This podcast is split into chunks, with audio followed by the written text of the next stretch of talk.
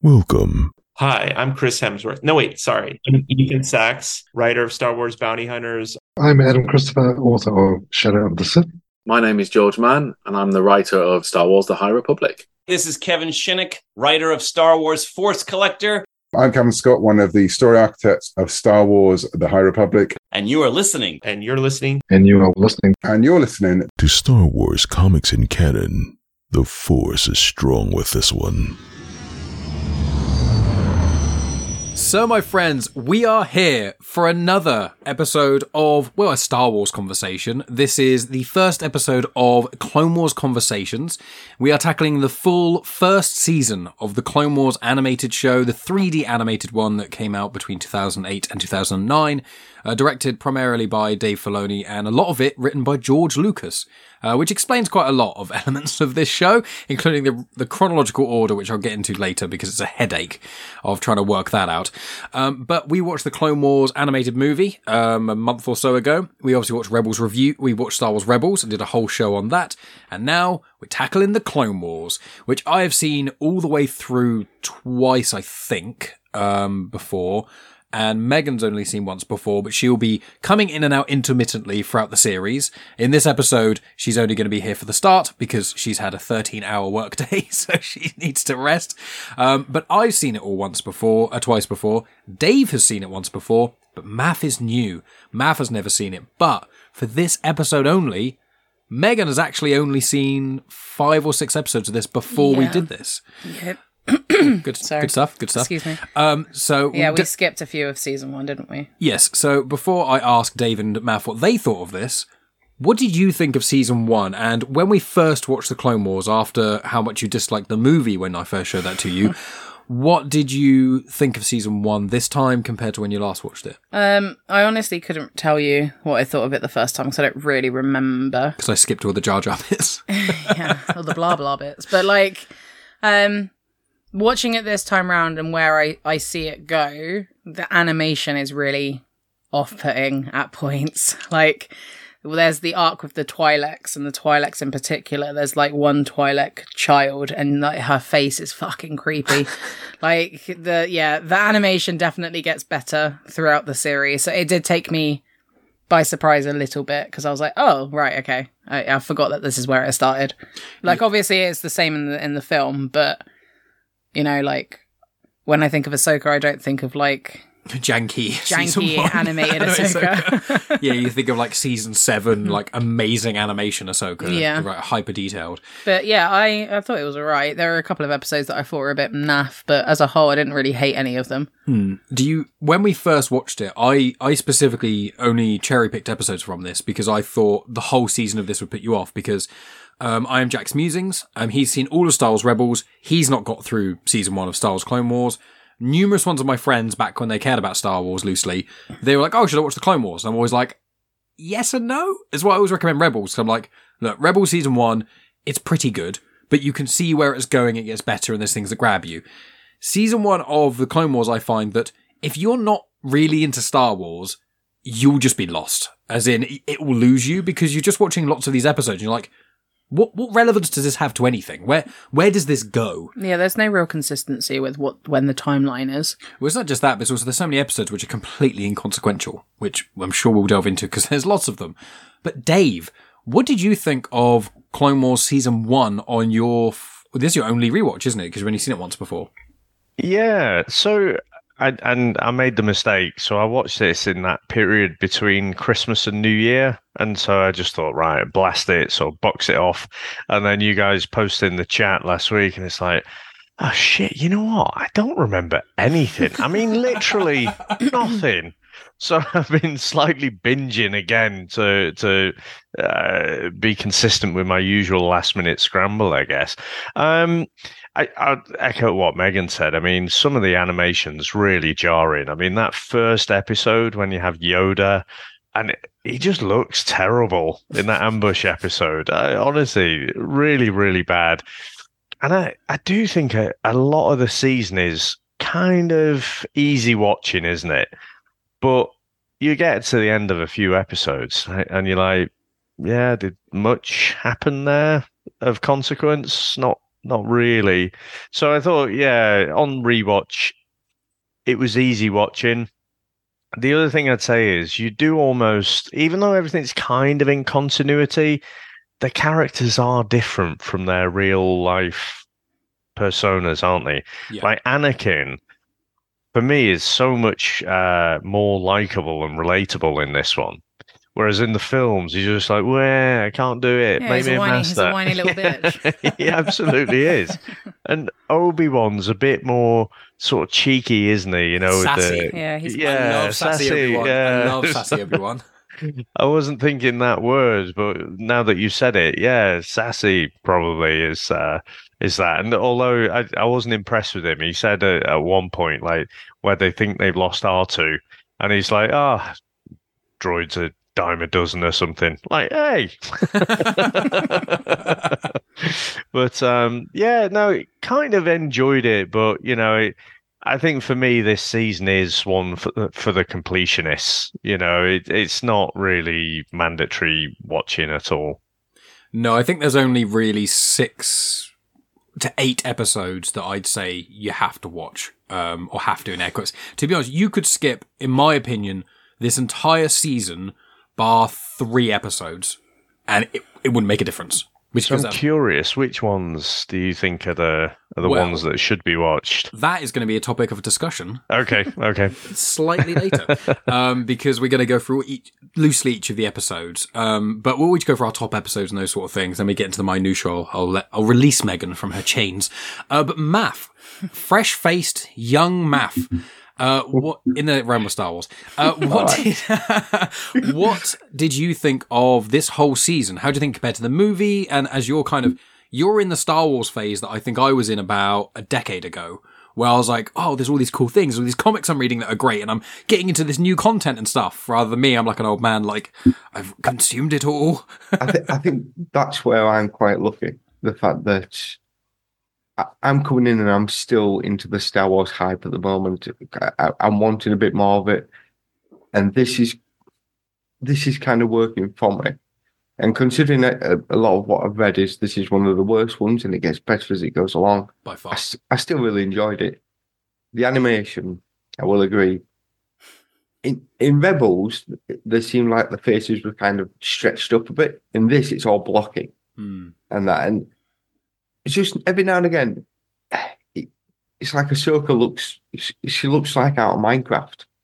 Yeah, that. right. Yeah, yeah, yeah. I, I agree. Yeah, And it, I mean, Anakin still has that kind of chiseled jaw and that, but Ahsoka looks like she's out of place at times. Um, and I, I get it. She's a young Padawan, so she's she's a young girl at this point. But I don't know. There's she seems out of place compared to everybody else at times. I do like her. I think she's got a very good story arc in this, but she does sometimes at points kind of feel a bit out of place, and she looks out of place as well. Now, I, you have said that the animation gets better as it goes along, but there was just every now and again you were just kind of thinking, "Oof!"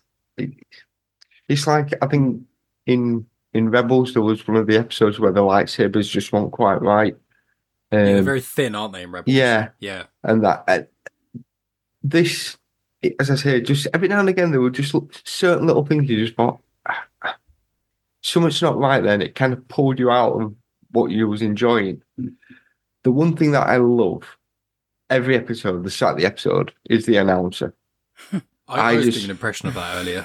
I, I just love it. I just you know, it's like Obi Wan is out fighting the Separatists, and that it, it, it kind of gave you a quick update of what's going on. I, I, get the episodes are a bit kind of here's one, here's another one, here's another one, but it fills it in that that couple little lines that the announcer does fills you into it, and then you're straight into the episode, and you've it doesn't need to follow on to a certain degree. I, I I've enjoyed that bit. Each start of the episode where you can skip, you know, the recap. I don't. I, I make sure I listen to it and see what's going on, and then it kind of gets you straight in there.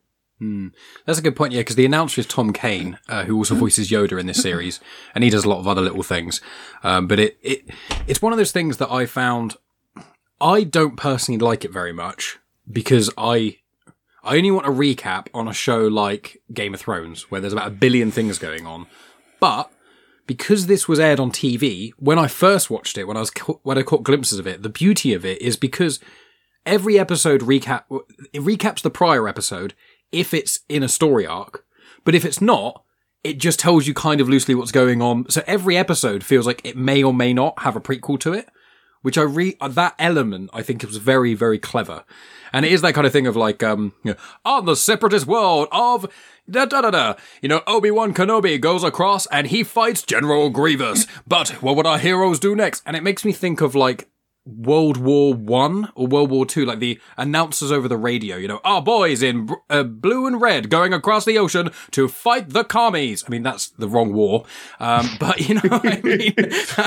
wrong war by You're like mixing it up here. Yeah, World I'm War doing the One, Cold World War War, Two, Cold War the mixing with the Vietnam War in the voice of someone from World War One, where the Nazis weren't even But- about. So So I In- think, in Mike, you're thinking about the kind of, I would say, Captain America. You know, like Yes. people go to the cinema and then they see these the boys uh, uh, abroad fighting the good fight. So I think you think in the Second World War. There we go. Yeah, I mean, you know mar- far more about history than I do. I know I have a GCSE in it, but I do I do not know that much about history. Clearly, uh, by mixing my announcements up. But I like that element of things. But the the series as a whole, uh, Maff, as you were saying, like there is Ahsoka does feel a bit out of place, and there are some episodes where I'm like, oh, this this is a very much an Ahsoka episode. This makes a lot of sense.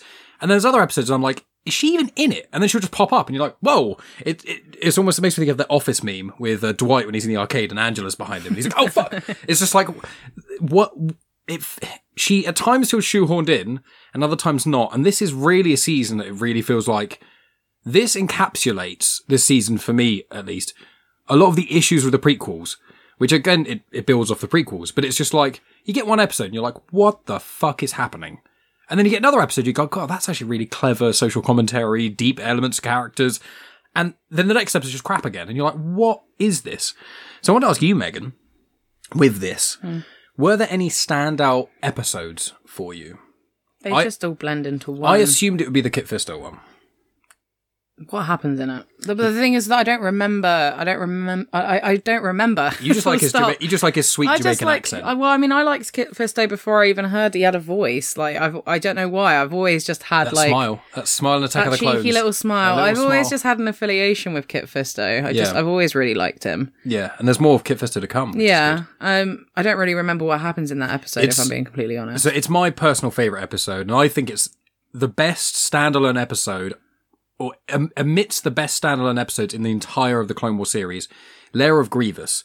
It's when he goes to Grievous's lair and they see all the statues of Grievous before he got like s- cybernetically Oh changed. yeah, and fucking And he's got what's his, his- face? Count Dooku is like set it up so that his droids aren't um uh, like protecting the lair Yeah. thing. And then you've got Kit Fisto's up prior Padawan, who's a bit too foolhardy, and then he just gets oh shit, yeah, that was a- decimated by Grievous. So you're like, Yeah. this is a kids show. yeah, no, that's a good episode. That's yeah, I enjoyed that episode. I will say I didn't realize how fucking brutal it was from the start. Mm. Like it is a kids episode and subtitles because we watch it with subtitles sometimes. On one of them the other day, I'm pretty sure it said breaks neck, It does. Yeah, yeah, yeah. and I was like, I was like, "This- is a kids show.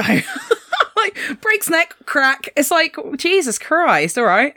Yeah, this and this epi- like this season has a little snippets of it, and then you get to season sort of four, five. Every episode, you're like, "How is this? Is like a twelve A, but there's just no blood, so they get away with it all." Um, but were there any were there any highlights or lowlights for you for this uh, this season? I know it all kind of blends into one. It does all blend into one. I don't really remember them. There were a couple of NAF episodes, but I don't really remember what ones they were. That's fine. That's Um, fine. They but do I did like the Kit Fisto one, and I liked the Darth Binkers one, even though it's a lot of Bo- Jar Jar. Bombad Jedi. Yeah. Okay, well, we'll delve into that and I'll ask these two of their thoughts on their favorite episodes as well. But Jar Jar in this, do you find Jar Jar in the Clone Wars because he does pop up again? Yay! Um, I think he almost pops up every season, annoyingly. Um, but would do you think Jar Jar's more or less annoying in this? Because he's still voiced by Ahmed Best as well. So So the oh god, that was a weird noise. you trying to be a little monster in in, Clo- in Clone Wars? yep, yep. Um, the yeah. So I was like, "Is that the same voice actor?" And Mike was like, "Yeah." And I was like, "He sounds, he does sound a bit different in the series than he did in the movie." Um, I don't know. He's just still incompetent, isn't he? Like when he's in Attack of the Clones, he's suddenly become like A he, he's a senator. But he this is obviously after gives. Attack of the Clones. No, I know it's Attack. Yeah, yeah, but in Attack of the Clones, he seems much more serious and that he's like grown up a bit. And then in this, he's like still everyone's. He's just nuts. Like, there's one thing that did make me laugh in that episode is where they were like, "Yes, you've been rewarded with extra special training, yay!" And then Rex is like, "I'm not doing it. I'm not training him." and I'm like, "Yeah," because he's incompetent. Everything that he does is like by accident. Ev- everything that he does that is good is completely by accident. And mostly he does bad. Or And he's- it the he's- Force? well, yeah. Darth Jar Jar the obviously Darth, does it's put Darth Binkus. It's the dark side. he does put the hood up. This is true. Mm. And he did look like the guy who, who cosplayed as him. He, yeah, yeah. When That's we were where at that Star kind Wars of Celebration. that image people have manipulated on the internet a lot to make a Darth Jar Jar Darth Binkus. Um, do I think he's more or less annoying than in Phantom Menace? I honestly couldn't tell you. He's probably equally as irritating. Okay, well, we'll go on this Jar Jar tangent then before we get into favorite episodes. Um, so, Maff, what did you think of Jar Jar in this? I, I don't think he's bad. I think we do kind of get episodes of him, so you kind of stuck with him for that episode. But I think they've toned him down a little bit. But he still has that. It's that incompetence of where it, it's like it, it, it annoyed me when Ahsoka was in the one where they in the tunnels under Naboo, and it's Mm. all poison gas. Yeah. Mm. And uh, Ahsoka's taking out one of the roller droids, um, and he shoots. And it's like, why would you do that? What? Why would you shoot where she is? And that it's not like, oops, a daisy. He he chose to shoot there. So maybe that's that's probably why a lot of people said about the Darth Darth Binkus because he does do things that doesn't make sense. And he's the only one that's got a suit on at the end. He's the only one that's like left with like a life reserve. Oh, yeah, the 'cause- poison gas one. the he's poison gas. He's the only one that's got a, ja- a coat on. Like everyone else is dying, and he's just like, "Yeah, all right, I'm Jar Jar." yeah, it's a point. Give me that, you get. Um, but I, I don't know. He, he's one of them characters that you kind of love to hate to a certain degree. I, I don't think he's as bad. I don't. I don't feel he's as annoying. But again, although you have an episode of him, they're only twenty minutes long, so it's like done and dusted fairly quickly, and then you move on to something else. You know, you see Ventress or something like that, which is a lot, lot better. Hmm.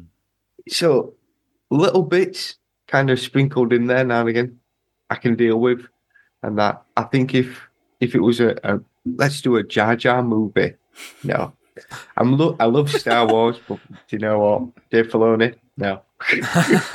well, speaking of Dave Filoni, Dave, uh, what did you uh, think of Jar Jar? I know you're the biggest Jar Jar fan in comics and motion, so Well, I did. I did let you have a peek at my notes before, and I just put in the episode he was on. Fuck Jar Jar Binks. Honestly, I, I, I mean, Maff says uh, you love to hate him. I, I don't. I don't know. I, I just fucking hate him. there's no. There's no love about it. I don't think. I just. And you know what? He shows up in the episode. I'm like, oh yeah, fucking hell. And then there's a moment where they're playing with us because I, I I agree. I'm sure we've discussed it a few times. There, there was probably a bigger role for him, and then just because everyone was just, oh my god, what is this going on about? Then Attack of the Clones, he was toned right down and probably written out of some bits. But in this episode, you know, he, he kind of falls over the side and you get C3PO. It's like, oh no, Jar Jar's dead. And I'm like, fucking yes. Oh, wait, no, he can't. That can't be right. Uh, yeah, and he shows up and I thought, oh, you bastard, Filoni. You, you have done that just to fuck with people like me who can't stand him. So, uh, yeah, I, I, you know, he's kind of there for a bit and then he goes. So I'm, I kind of just grit my teeth through the episodes he's in, to be honest. Yeah. Can, And can I ask who who do you find more annoying? Now I, I know Dave's going to say Jar Jar straight away, but Jar Jar or C3PO? Because I find C3PO more annoying than what I do with Jar Jar. To be fair, depends on the film. C3PO is just a bit fruity, though, isn't he? You know, he's sort of your fruity waiter type of thing. I, I think he's all right, and I, I've kind of grown up with C3PO, and he's just he's just a bit of a pompous tool, isn't he? You know, and he is a bit annoying, but yeah, I. Uh, I can get him. I, I, I can get C3PO because you do get pompous fools like that, don't you? You don't get people like Jar Jar Binks in everyday life. But you- well, you've been to Yorkshire, um, and uh, it, it's I don't know. I I prefer episodes with Jar Jar to C3PO. I feel that I feel C3PO is forced in there, whereas Jar Jar, though he's annoying, he kind of fits the story more. Whereas again, C3PO just feels like he's. We, we need him in this series, so we need to put him in here. Like he's a cameo. Yeah, and it, it just Yeah. it doesn't feel like it. He should be there. What do you think, Megan? Because obviously R2 is one of your favorite characters, but um, a lot of the time R2 is balanced by 3PO. So what do you do? You find 3PO annoying, or what's your kind I of I think thought? three PO's mean. He is mean. he's really mean to he's really mean to R two. Um, and R two like does loads of stuff to help him. But R2, But R two is also v- mean to, to, to three PO. I, I I think Jar Jar is is far more annoying than three PO, but I I think that like arguably like three PO is is programmed that way. He can't help it. Like And that- program that for is his- not destruction. Yeah, he's he's programmed. That's his programming. He's what is he? I can communicate in over six million languages. Yeah, he's a protocol droid. Um. So yeah, I don't know. I I I would I prefer three PO to Jar Jar, but I I don't hate Jar Jar. I think 3PO 3PO does get annoying and he's mean uh, to people. He's quite vindictive to R2 at times. He, he- he's the kind of thing where it's like R2 does something mean, so he wants to do something mean back, which is quite awful. And Jar Jar's just like IQ of minus five. He's the problem I find with Jar Jar in a lot of these episodes is that there's an episode with Padme. I think it it might have been Bombad Jedi, and they basically solved the problem within like four minutes of the episode. But then Jar Jar like trips and falls on something and destroys their ship, and then it makes the rest. And you're just like, for me, Jar Jar is essentially here's a really simple premise, and we're gonna get a fucking idiot to get in there. Well, he's just press used four as wrong a- buttons. He's like an obstacle, isn't he? Yeah, but except everyone like we're not Repeatedly. people don't like him. Yeah, any mission he goes on, he seems to mess up four out of five things, and then right at the end he'll kind of come through surprisingly.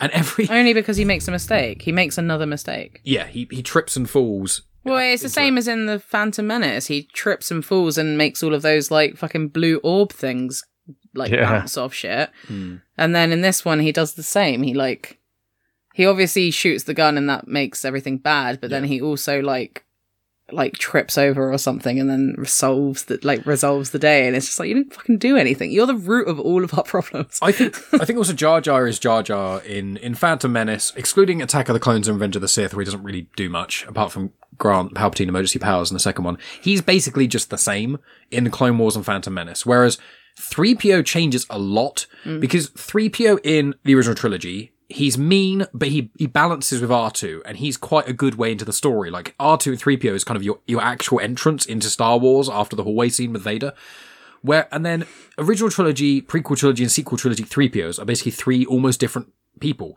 Because prequel trilogy 3PO is not only boring, but he sucks. Whereas original trilogy is kind of his dynamic of R2 is great, and then the sequel trilogy he has the least to do. But in the sequel trilogy, the, he's probably the best, which is weird. I think the best 3PO is the Rise of Skywalker 3PO, even though the plot around him's crap.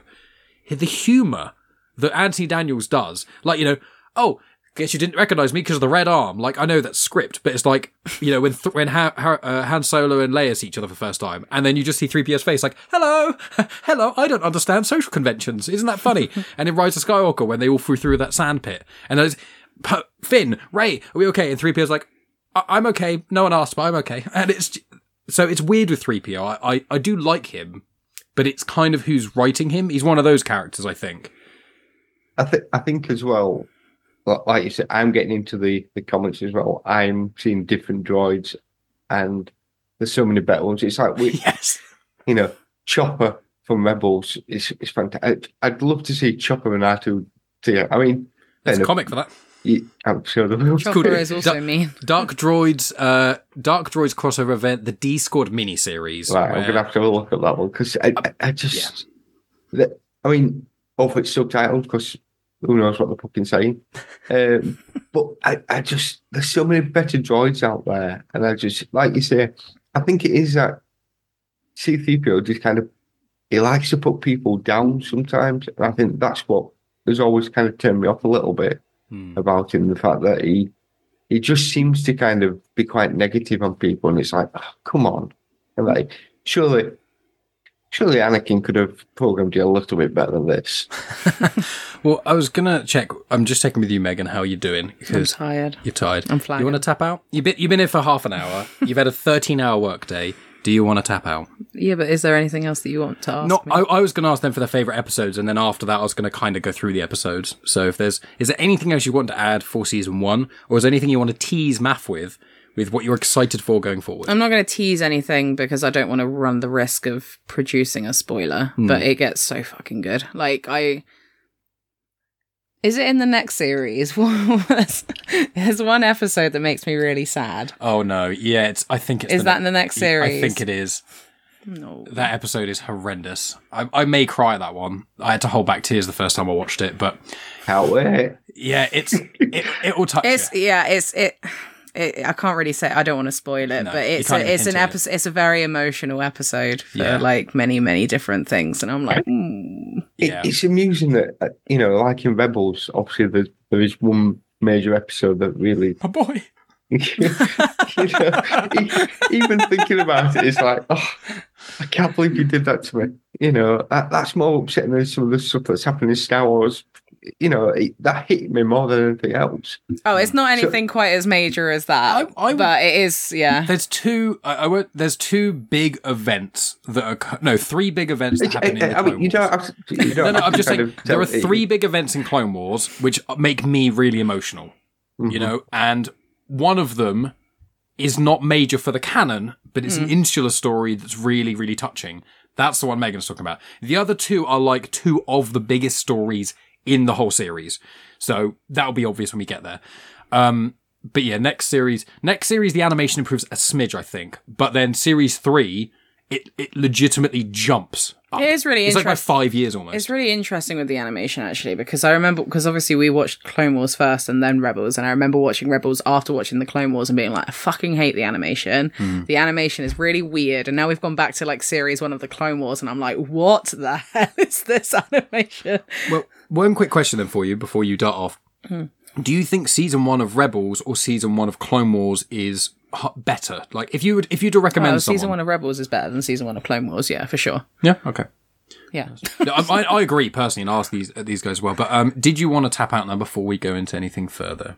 Tap tap Tap tap. and then we'll get you back for at, at the very least we'll try and get you back for half an hour, twenty minutes in each episode. each I thought you were, I thought you were going to say later on. I was like, No, I'm no, going no, you're, asleep. you're gonna go to bed. I'm going to bed. No, Come back now. we'll have to get you in for season three because the the premiere of that's got Kit Fisto in it. So I love have Kit to. Fisto. You love Kit I'm Fisto. happy to do all of them. It's just unfortunate that I forgot that this was options evening and this was booked. So it's, Yeah, my fine. bad. It's it's not a problem.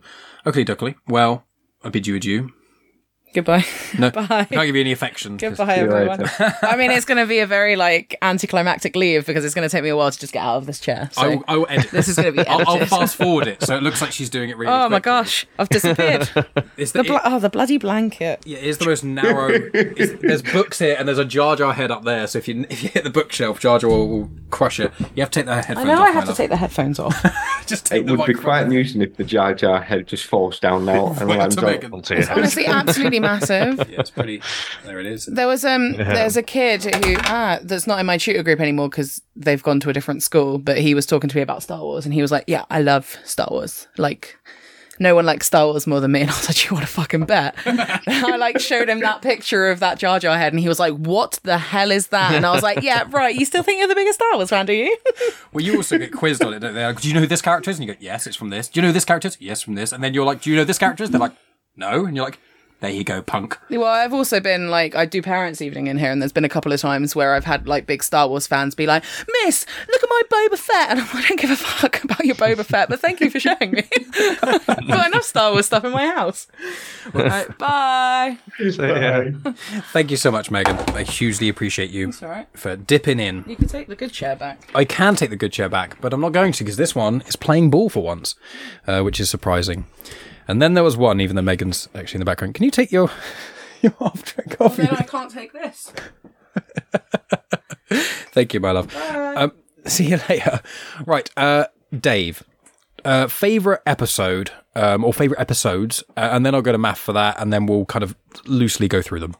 So I do agree the the Lair of Grievous one is pretty good, and I I think the creepiness to it, I think was uh, was really good, and the fact that you get the cocky little Padawan, you know, he gets taken out.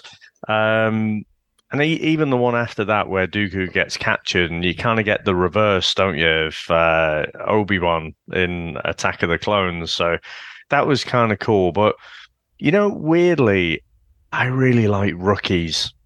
That was my second favorite. Yeah, it doesn't get rated that highly, but for me, one of the great things that I love about the the Clone Wars is exploring the whole idea of the clones and the fact that you've got these, you know, they're basically human beings, aren't they? But they just happen to be grown from the same DNA, but they've all got their own different personalities. And so seeing those interactions, you and you get introduced to Rex and Fives and Echo, you know, and so you and, and you know meet more of them later. But I, I really like that one. I think uh, that that was the one that stood out for me.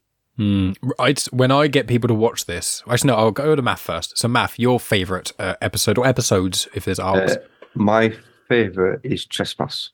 Okay, so the oh yes, on the planet of uh, on the moon of Pantora, where they go and it's like the the relate trying to speak It's to with the someone. towels. Mm, yeah, ve- that's a very interesting. That- what what do you like that? I don't know. I, I just like the fact that Obi Wan and Anakin are kind of side characters. They're there, and they kind of keep saying, "Look, we're here." And it's same with the clone troopers. They're there, they're there, but they're kind of in the background, and it's between um, is it Chaicho and Um, it's Ch- Senator uh, Churchy. Church, and no, no, that's that's the girl. The get Oh. the um Oh, the Tars, the like uh, the guard. Do you mean the chairman or the? the chairman. Yeah, that's him. Yep. Um, I just like the fact that he he was very much kind of, you know, in a way, it's a bit like when the Americans kind of went in and to take over the Native American. Uh, the yeah, I I want to try to be as politically correct as I can be there, but the native people. yes, it, it, it was very much kind of well, we're here now. This is ours, and it's like, well, no, there's someone else who lives here. You've got to take them into account. And Ryo, i- Ryo, Ryo? Um, she's very much kind of, well, I want to do the right thing, but he's in charge. And she was kind of put in a position where she had to kind of take control. But I just like the f- fact that there, was, I mean, we've got C3PO in there as well, haven't we? So, um, but when they were just trying to communicate, and it was very kind of, they were so limited, but they were able to talk an awful lot. Um, it was just that relationship between them both, and seeing how they were going to kind of come together. And you could see this destructive arc that the chairman was going down, and the fact that all the clone troopers are trying to protect him but try not to do anything. And it was just that fine line of politics that they kind of have there, and that until the point where I mean, he ends up getting killed, and it's like avenge me. And then she was left in that predicament of right, what do you want to do now? And she chooses the right thing to kind of look, let's bring peace together, let's do this. But it just, know, one of those episodes that kind of came in, and I didn't expect it, and it just kind of made you think, there's a lot more to this. You know that they can sprinkle little episodes like that in here that make you kind of think of, oh, we could all be a lot better about ourselves treating other people. You see Star Wars, you see all these different races, all these different species kind of together and that, but you don't really get the kind of you know, racism kind of thing there. And they did it in here, and they kind of, I think they did it really well. I really enjoyed that one. That's a very interesting episode, actually, because that's not one that springs to mind for me. But interestingly enough, what I'll say about that episode is the themes in which you like about this episode do get delved into more. Like, I feel like almost every episode of this, like there's the um, the two episodes which is Downfall of a Droid and Duel of the Droids, where it's got like the the bad droid Goldie and things, obviously, which is your your background Maff for anyone who's watching on video. Almost every episode or arc in this season, just looking at them, essentially you if you spread them apart apart and genre them, every element that's kind of tackled in each of these arcs is essentially something that gets expanded in a later season. So what you were speaking about, um, there's a lot of C episodes in the future which are about, you know, because this is quite early on in the war. When you get later on, there starts being issues about resources and what do we do about planets that are trying to be neutral, but they have something that can make us win the war? What does the Republic do? What does the Republic do when they could save a few lives or they could save a shipment of something that could, in theory, turn the tide of the war? And it brings about some very interesting questions. And the character of, um, Senator Senator uh, she comes up again. She is a she becomes quite an interesting character. Uh, she's not far removed from like Ahsoka and Padme, the kind of younger but strong-willed um, individuals who are just really headstrong and know what they're doing. Um, but me personally, I'd say Lair of Grievous is my top. Rookies is my second. Um, and when I showed Megan uh, initially, you know, years back, um, when I showed her, it was I I showed a Cloak of Darkness, which is the one just before Lair of Grievous, um, then Lair of Grievous, and then I showed and I showed her Rookies, and then the finale. That's all I showed her, and I only actually showed her the finale because I knew it connected with something later on. Uh, not until season three, bizarrely. so, but I'll delve into that right at the end. Um, but yeah, for me, I wouldn't have put Trespass up there. But speaking about it, and I can remember it quite vividly, much more than a lot of the other episodes, is is a pretty good shout, I'd say. Um, so if you are both willing, we'll go through the episodes somewhat.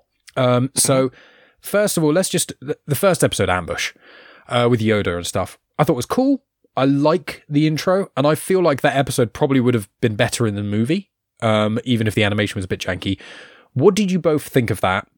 And uh, then we'll go into the Malevolence arc. So I'll go you, Dave, first. What did you think of Ambush? I thought it was fine. I thought it was okay. Like I say, I found the animation a bit jarring, but it it's weird doing it on a rewatch because when I watched it the first time, I'd already watched the Clone Wars movie.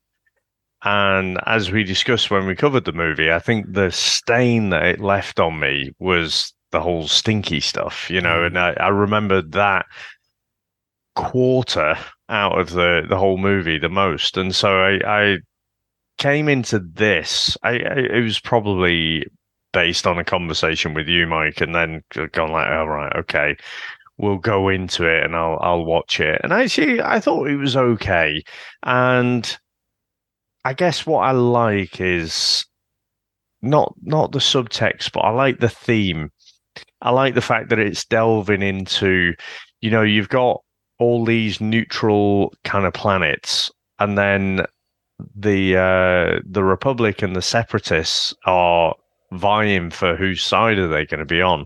And we were talking about history before, but you know, you, you look at the world wars in particular and like alliances, you know, and, and certain deals like I'll do this if if you do this and all those trade offs and things. So I, I kind of like the way that was set up there and, and just hinting to that more complex world. Hmm, interesting. What do you think, Maff? Um, I, I like the fact that you get to see Yoda being a bit of a badass. Hmm. But again, Yoda's teaching the clones a valuable lesson of look, you know, you're all individual, you're all you, you all came you know, you're all clones, you're all kind of the same, but you've all got your own personalities and you all are good at certain things. So it was like a life lesson for them to move forward. It it was kind of one of those that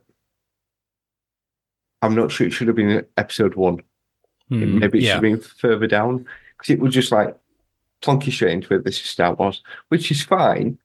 Uh, it's fine because I'm into Star Wars again. I'm wanting to watch this, so it, but if you was coming in this without any knowledge, you'd be like, uh, "Who's this?" Don't, I, it, that's the only thing with this season has been a little bit like there's not backstory to any, really any of the characters.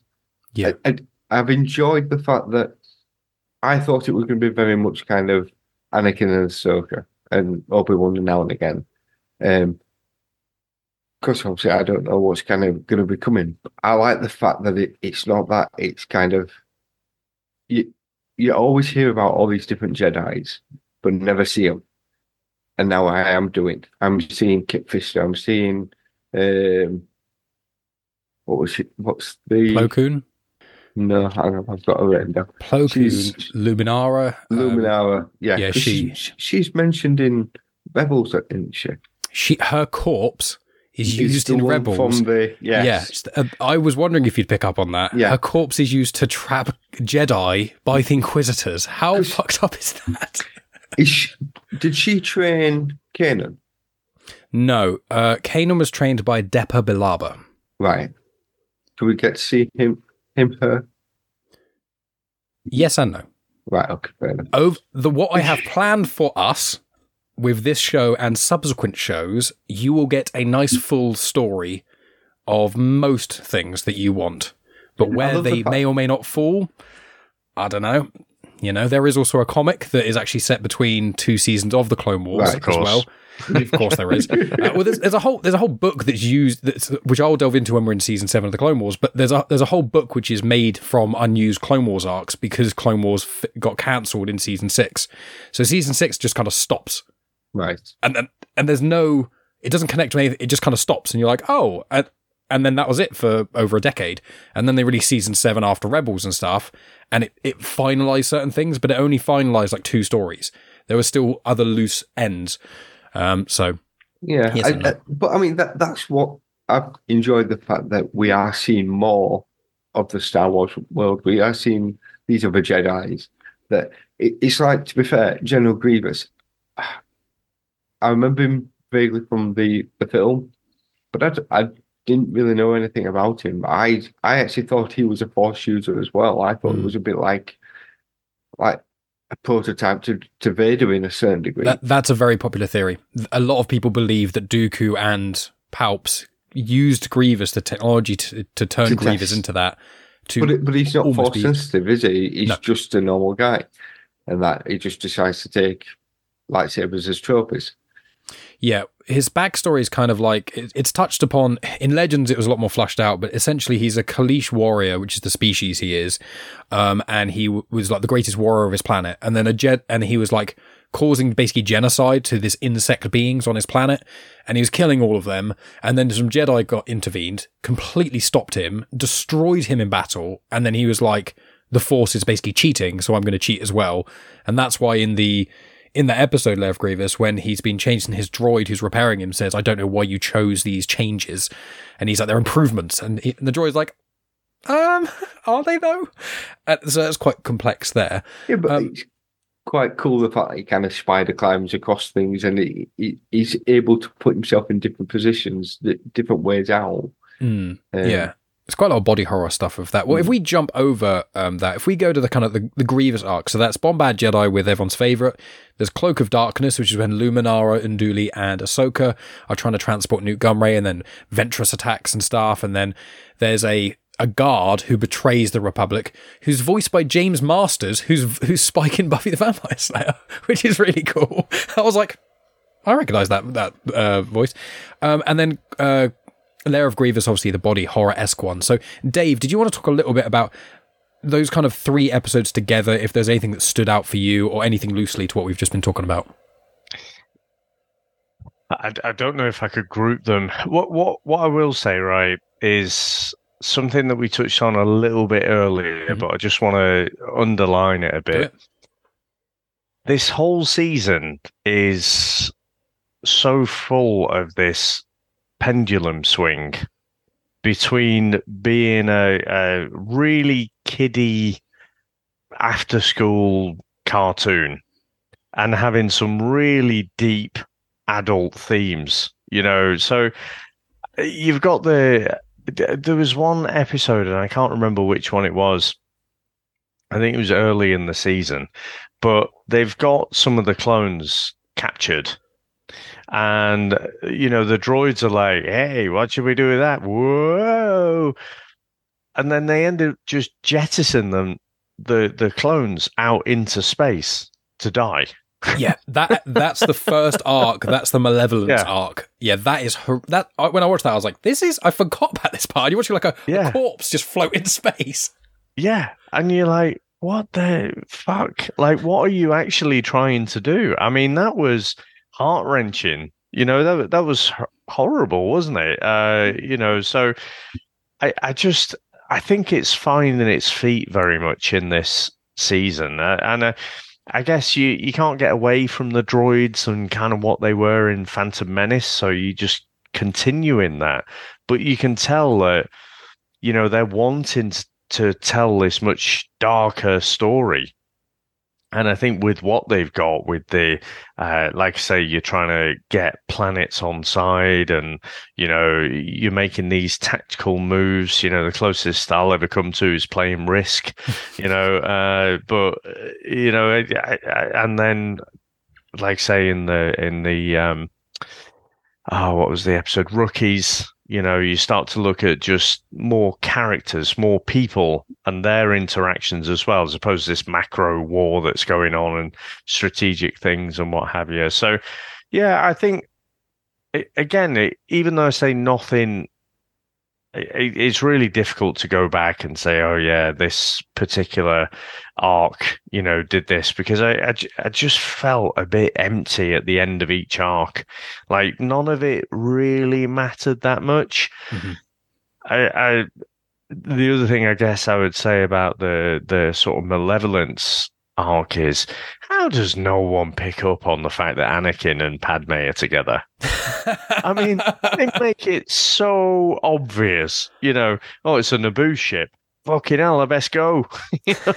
you know, it's just yeah, but that's the same as it? how do they not work out that Palpatine, you know, is more than what he, he kind of is claiming to? I mean, um, Padme is held hostage, and that it's, Mm, and you kind of watching it and thinking it's so obvious. Just, just, just kind of open your eyes. You can see the fact the bad guy is right in front of you, and they don't. But that don't fit the narrative. That's why. So it's I, th- I think the in plain sight thing, though, for some, it's a good challenge, but I, for some reason, I, I can kind of forgive it because he's playing both sides off each other. I mean, he wins no matter what.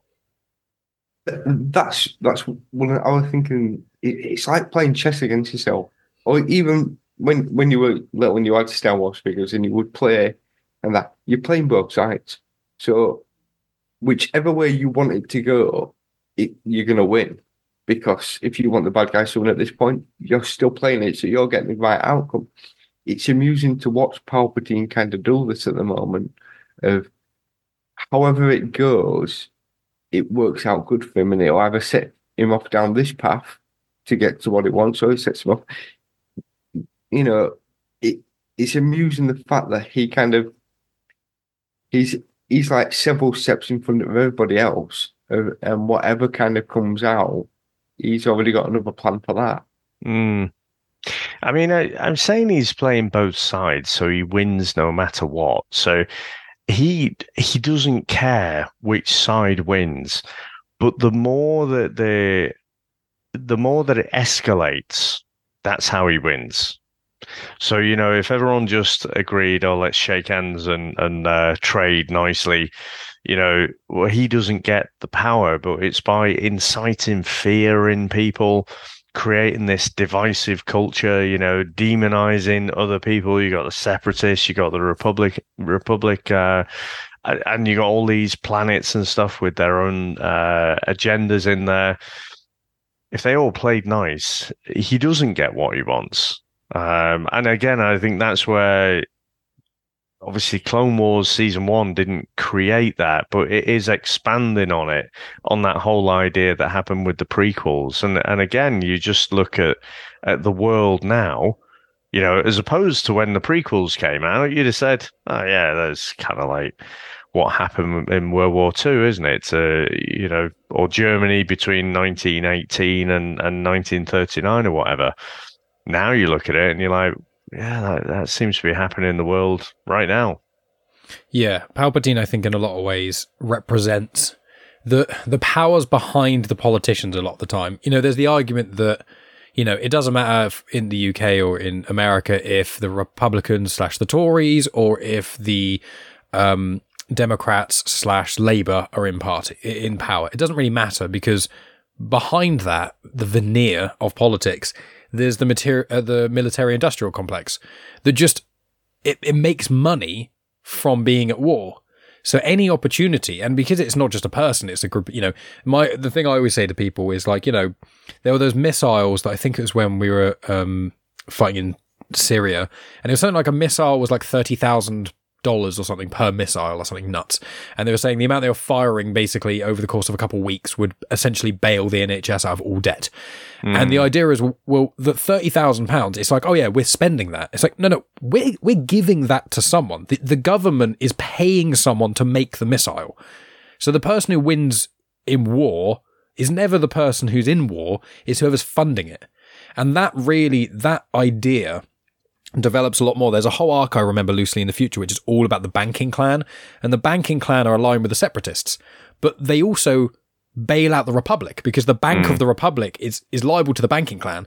So you've got a, a basically a, a galaxy bank that is funding both sides, but actually leans more towards the separatists. And there's like a whole mm-hmm. arc about that. And I'm like, that's a really high concept idea for something that's a show that's allegedly aimed at seven year olds. Yeah. And you're just like the, the complexities of this. And I think this is easing people in, but this show really is a show that grows with people.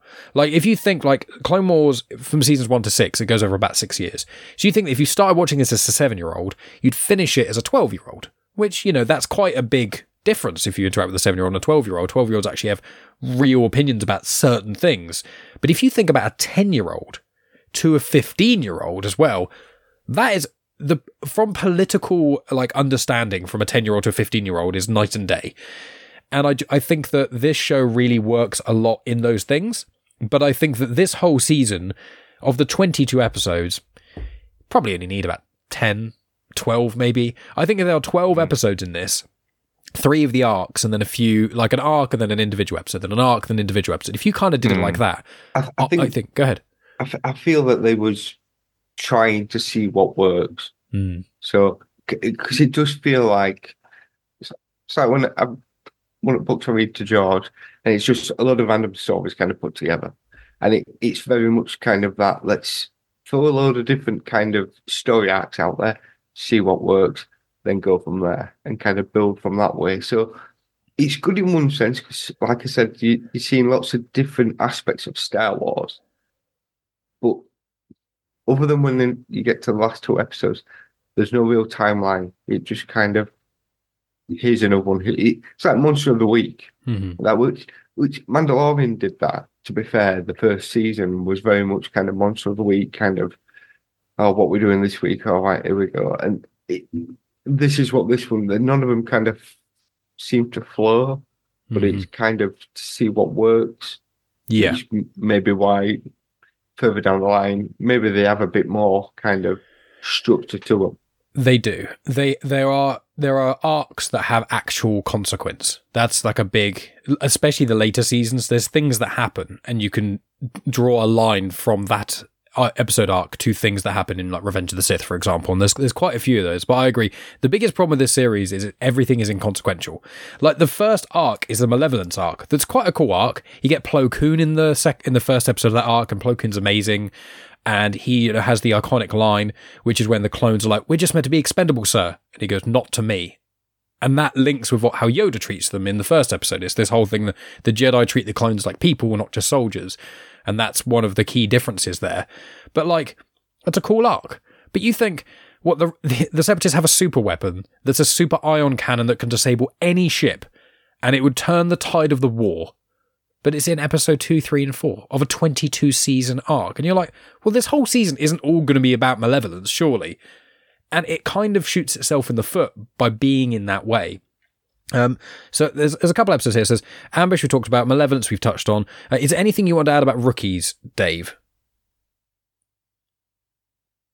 No, I, I think I was just trying to Not spoil. remember as well exactly what happened with some of the characters because there's certain episodes that follow on from rookies as well. Yeah, so I I think yeah, I probably won't say anything more about that, but yeah. Spoiler that Heavy didn't actually die. Well, there's with rookies, I'll say that in in an episode in season two and an episode in season three, I put them together become one arc. So it's like there's this weird flashback arc, but you only get one episode per season. It's really odd. But sorry, Maff, go ahead. Yeah, because that, that's one where Heavy, um, the detonator doesn't work, so he stays behind to make sure he kind of takes everybody out. Which, ag- again, it's another one of those where they- are just clones, so you kind of think, well, they're just, you know, they're all kind of the same, but but they're not. You're starting to see personalities between them all. Um, and that bit where kind of Heavy's like, shit, I'm gonna have to, and you, you can see on his face that I know I have to stay behind to make sure that you all get out. It's that ultimate sacrifice. And again, you've only known them for you know a short amount of time, but you can think, shit, that you know that that's quite hard hitting, really. In a kids show, it's kind of like you know that sacrifice that he's given to make sure for the greater good. hmm And it's interesting when you can remember because there's certain clones. Like I remember Heavy. If you said name ten clones, you know you go Rex, Cody, and then I'd probably say Fives, Echo, and then there's ones later on in the season that come up a bit more. But Heavy was one that when he died in this, I was like, Heavy dies. I was like, I remember quite. I remember Heavy more. I thought he had a bigger impact, but it's because he's in a couple of flashback episodes. But I thought he was one that lasted a long time, and he dies in like episode five. And I'm Yeah. like, and he's not in any other episodes like of this season. Um, I love I love rookies, and as as Dave said, I think some of the best season, the best standalone episodes in Clone Wars, for the most part, are ones that hyper focus on the clones. They're really good. Um, Yeah. so, uh, just skipping through stuff. So we've got done Cloak of Darkness, Bombad Jedi. Um, there's the Dooku captured arc with Hondo Ohnaka, and then there's also Jedi Crash, which is when Anakin is severely injured. Um, and Aayla Secura is there, who's the only other character in Star Wars who dresses like Ahsoka. it's the only, the only two scantily clad Jedi in the whole order happen to both be women, um, which is interesting. But with those It two arcs, strange, a guy walking around with just like a boob tube on as well, though. To be fair, But the thing is, is that it's not really because if you're in war, you wear clothing to protect yourself against shrapnel, blaster bolts, and you've got someone's midriff showing. So it doesn't matter if you're male or female. You, it doesn't matter if you've got you know a six pack or if you're a bit flabby. If you get shot there, it's gonna go through you. So Yeah, it's but- it's that uh, thing. but we've had this for years. It's like you know, if you play an MMO and that, uh, if you're playing a male character or a female character, you pick the same armor. It looks completely different. One's basically just covering nipples. That's males. Um, but but uh, that's kind of what what people kind of used to. uh, I'm not saying it's right. Yeah. And that we had it with uh, Padme when she kind of oh look, Scratch. I just got scratched here. Let's show up a little bit In more the flex. sexiest way. Yeah. It's just I, well, one of the things that always put me off about I, I love Resident Evil 2, the uh, the game, Mm. but you know the, the character, the female character in there, has basically got a crop top, you know, so armless, you know, Is Jill Valentine? shoulderless. Is that her name? Yeah, I think so. Yeah, yeah, and like little tiny, you know, short shorts as well. It's like if you're running around where zombies can just give you a little scratch or a little nibble, you know, why would you expose all your skin? I know exactly why they do it, but you know, I, I can't help, I can't separate from the practicalities of it. Whereas, like you say, the guys have got you know big jackets on and stuff. Well, it's especially when you see Luminara with Ahsoka only a few episodes Yeah. prior, and Luminara is wearing what you would expect a magic Yeah. monk to wear. Aayla's, I will say, although I, I brought it up, Aayla's wearing that because she's she's not in the Clone Wars that much, but she's in Revenge of the Sith and Attack of the Clones as a background character, non-speaking role, and she apologies if you don't remember this Maff, but she dies in Order 66. There's she's on Felucia and she gets shot in the back by her clones. And the what she's wearing in this episode is exactly what she's wearing at the time. So although I'm poking fun, it's just because five years earlier, or three years earlier, that's just what she was wearing, and she's, not a kind of dressed character. like a, a Twi'lek dancer, isn't she? Well, Twi'lek, uh, Twi'lek, Twi'lek. Twi'lek, to clarify, both t- pronunciations are the Okay. same, and they come from the term twin Lekku, because Lekku is the, the head tails. Twi'leks in Star Wars, especially in Legends, they've wound it back a little bit in canon, were basically slaves, and a lot of the time sex slaves. And that came, I think, from primarily Return of the Jedi, when you see uh, the Twi'lek dancers. So they were kind of, you can mate with a Twi'lek in canon and Legends, as in a human could mate with them. So it's kind of that thing where it's like, hey, it's like a, it's like a human but exotic, and we can like half enslave them, even though they're basically the same. So there is a lot of baggage uh, with Twi'leks to some degree.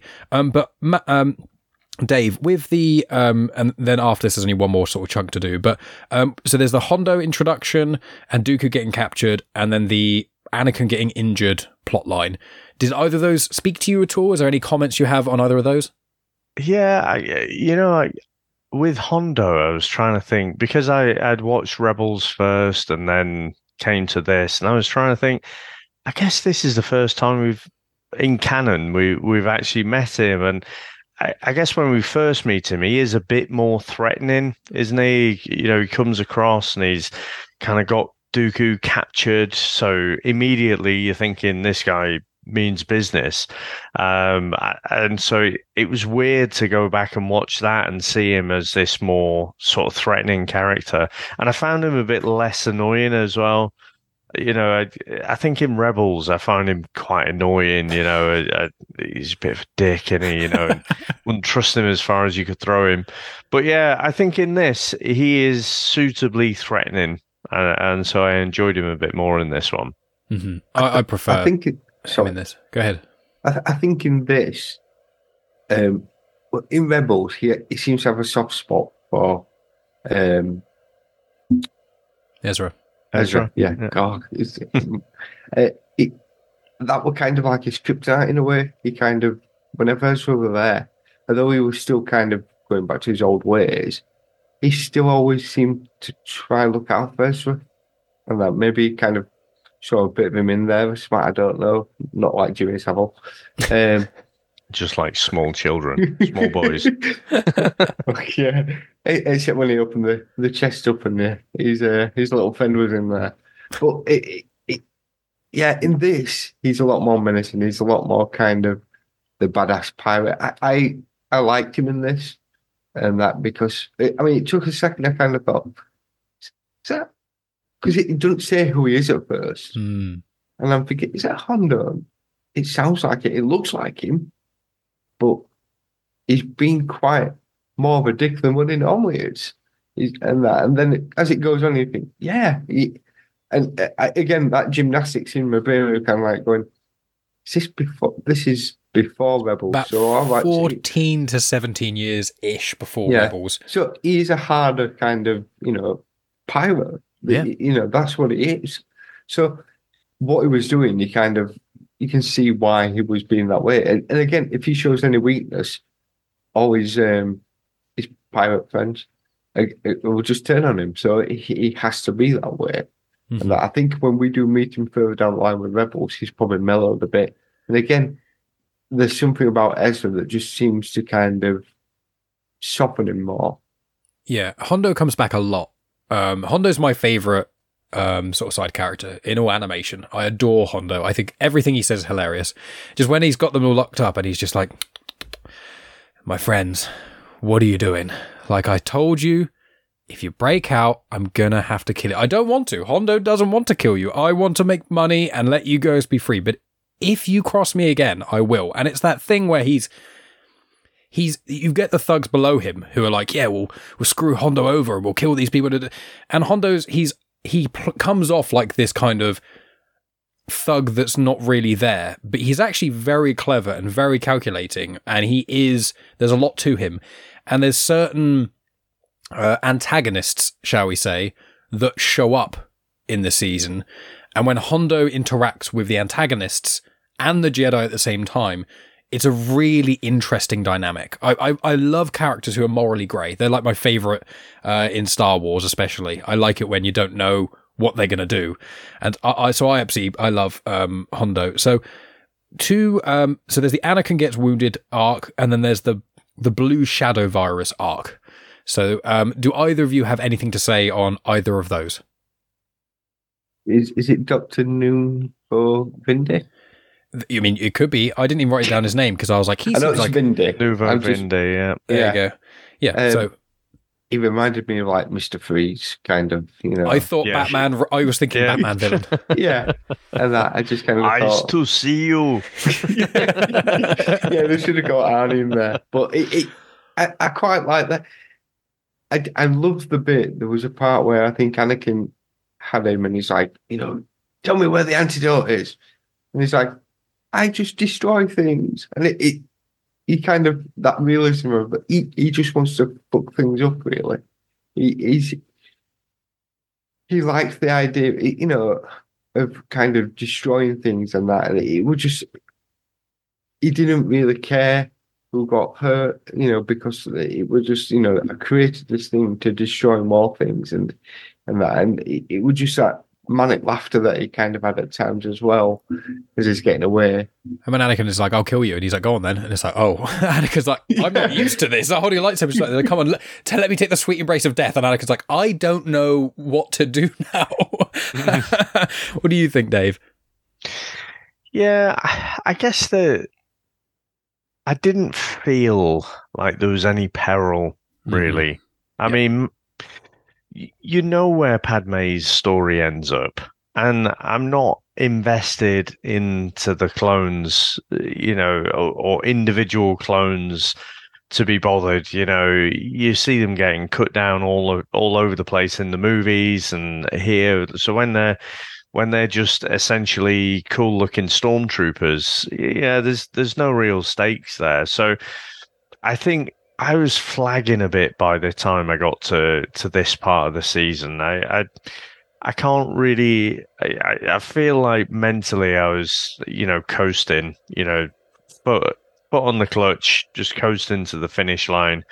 Nothing really jumped out at me at all. It was just more of the same the the virus thing could have potentially been quite interesting, but again, I, like it where they can play between the spaces of things you know, and it and it almost changes what you think you know. Whereas with this, you're like, well, clearly the virus goes nowhere. You know, there's no real impact to any of the major characters at all. So yeah, it it certainly lost me around here. That I would agree. I, I would say my issue with a lot of the episodes in this is it's like the Malevolence arc and the Blue Shadow virus arc and a couple of the others is like if if we don't stop this, the war's over or the end or the, this whole planet's going to be destroyed. And you're like, well, that's not going to happen. So you, it's I think that when you have especially prequels to stuff, you can't have the scale being too big, especially not in Star Wars. Like my biggest trope with Star Wars, and when they make the new uh, Rey trilogy and stuff, I'm just like, hmm. please don't have a galaxy-ending super weapon. I'm so fucking Yeah. sick of them because they're not going to win. Death Star. This isn't the end of the Matrix, even though that- you know. that's why Rebels was so good because you had a Yes. group here that didn't have an arc. Yes, It was all new characters. Whereas, like like you say, they've got plot armor in this, so you know for well Padme is going to be fine, and that you know that Jar Jar he's going to be all right. yeah, Don't matter what you think, Dave, he's going to be fine. And that it, it it's whereas again the the clever with the clone troopers because they they give you you know you, you get to learn some of the names and and that and then they take one away from you and really that shouldn't bother you because you just them with another one. But it does because you've got to know the name, and you know it's like uh, Innocence of Vile when we get is it Waxer and Boyle? I've got Uh, notes on them. Yes, Yeah, good you know, memory. They, they meet the little girl Mhm. and that, and it's like just leave her. It's like no, I can't. And again, it's that personality that you kind of see that they're all from the same cloth, but they've all kind of grown up and getting their own own way that they're going to be, and that. So you, you you can do more with the clones because they're expendable. To be fair, but they can expend them in a certain way to make it kind of hit you because they can't kill Anakin off. You know, even when Anakin will lay there in, in the episode and he's, you know, he's, they're trying to get the cure and make sure he's fine. You know, he's not going to die, and that. So it doesn't feel that the stakes are there. Whereas all the other characters, you know, I know Kit Fisto dies in. Is Pretty much everyone dies in Revenge of the Sith. Honest. yeah, Pretty well, much. yeah, all I of would them. say Order sixty six. Yeah, Yeah, but it- Kit, Kit fi- dies fighting Palps with uh, Mace Windu. yes, but there's some Jedi's that um, you kind of think, well, I don't really know who they are, so Mm. you know, um, is it Master Koon? Is it is that the one who was Master? Was it Master Koon who was in Plo the, Koon. Plo Koon. He was in the ship hunter. Yes. And they were trying to find him before he, he suffocated. Yes, yes. It's like I don't know who he is. Mhm. that- So you know, again, you could. I mean, if they'd have killed him there, I don't know who he is, so it doesn't really make a difference. But because that you do know him now, if they kill him further down the line, that's going to hit you a bit more. Mhm. Whereas they can't do that with Anakin. They can't do that with Obi Wan. No, exactly. It's it's one of those. I mean, I've I, I remembered almost all of these Jedi and things like that. So um, I won't I won't spoil for any of these characters of um, who may or may not pass away. Um, but I'd say uh, we'll delve into the Ryloth arc then, and then that finale, and then we'll kind of uh, start to wrap up. But I will say the only notable thing really about the the Anakin being wounded episode, um, like I like throughout the season that Ahsoka is quite foolhardy at times, and she learns a little bit to rein it back. But George Takei was one of the Neimoidian. He was the very uh, chunky Neimoidian um, who invaded the planet with those peacekeeping little uh, ra- not uh, lemur people, um, and he. I think I'm trying to remember what they were called, um, but he basically yeah, it was George Takei, which is a fun little thing. There's, there's little cameos. You get like little characters, uh, little voice actors, just these really minor roles. Um, but we'll delve into the Ryloth arc. Now, this arc has quite large ramifications through Star Wars. I actually skipped this arc with Megan um, because I, at the time, didn't realize how major it was. But there's a couple of things that are mentioned, and I'll throw it to yourselves. So it's the it's the Twi'lek Homeworld, um, and you've got Boyle and Waxer. Uh, Boyle and Waxer appear in a later arc. I'll say one word to Dave, and I hope he understands. The Umbaran arc is where they appear again. There's there's one very clone centric arc on a world that is very dimly lit um, that they play major roles in, but they're part of the 212th Battalion, which is um, part of uh, well, Obi Wan's battalion, and they're also in a comic that I tackled on Comics and Canon, one of the last ones of 2023, which was the uh, Clone Wars Battle Tales comics. And so I saw them in there. I was like, I recognize the name Waxer and Boyle. Why is that? And there's this episode and certain things later on. But the a big thing is that you mentioned, Maff, the child that gets rescued. Now, that child is called Numa. She's in Rebels.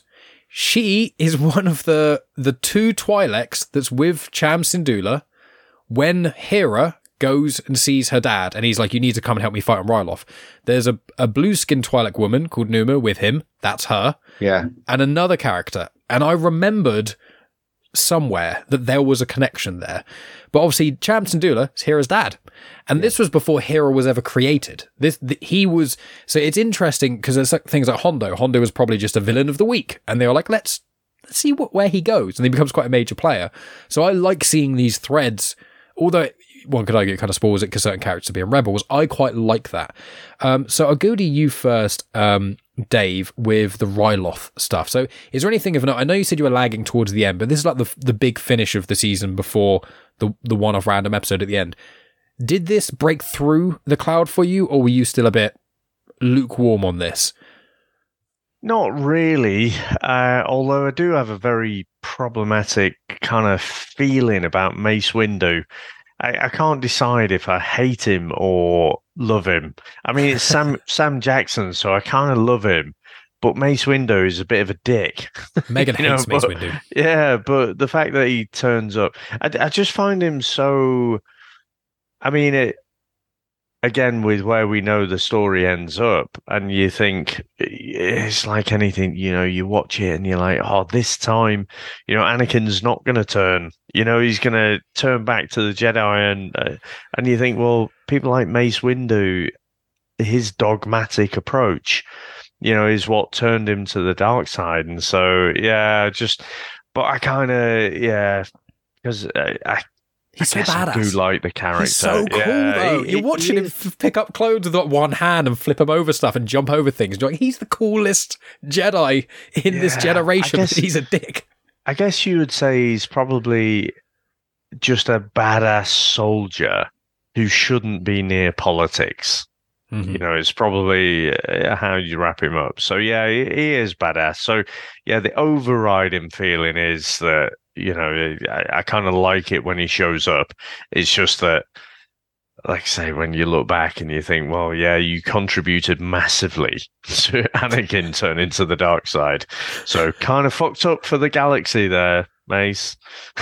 Agreed. But I love any time he shows up in the show because we really. I mean, Mace Windu is the, arguably one of the greatest duelists ever in Star Wars. He beats Palpatine. You know, some people argue Palpatine planned that. I personally don't think he did. Um, but he beats Palpatine. He kills Jango Fett. Anyone that Mace Windu goes against, he beats. So it's just like Yeah. he's. It's one of those. He's so cool. But yeah, Megan hates Mace Windu. Loves the way that he's portrayed. You know, but she says he's the reason. She says after Palpatine, he's the reason Anakin turns, and Yeah, Megan yeah. fully blames him for that. and every time they interact, she's like, "Oh, Mace Windu's such a dick. what do you think of Mace Windu, um, Maff, and any comments about the Ryloth arcs? It again, it was nice to see a different Jedi, and that obviously with his purple lightsaber. Um, but again, you get to see him being a bit of a badass. You know, we saw Yoda at the start, which he missed, at, kind of at the end. Um, it, what what I do, I mean, I, I don't know what episode it was, but there was one the episodes where Count Dooku flies off with his ship. Now, playing the Star Wars games is one of the games, uh, Force Awakens, I think it is, or it might have been in two, where uh, Starkiller pulls the ship down with the yeah, Force the, the, I almost got that tattooed on me. Yeah, yeah. Force Unleashed. Yeah, Obviously, every Jedi has certain limits in power, but would why, why didn't like Anakin? Why isn't he able to kind of hold one of the ships down? And then you see Mace Windu kind of, you know, pick things up and push, you know, the tanks out of the way and stuff like that. You think yeah, the the power levels of them all just seems to kind of fluctuate all the time between, you know, maybe who's writing the story at the time. The writer. Yeah. Which I mean, you know, that's the argument always the time in, in in comics when it's like, you know, can Superman beat such and such? And it's like, well, it depends who's writing it and that. But again, I, I do like the fact we get to see, you know, another Jedi being quite badass and that. Um the issue I had kind of going into the last episode, um I because no, that's not part of the violence. this is the weird thing. So the last episode is called Hostage Crisis, and that's where Cad Bane rescues Yes. Ziro the Hutt, which we can talk about that. Oh, right, yeah, fine. yeah, because that's not part of the violent one. So, no, no. Um, who- who's the that strange green alien?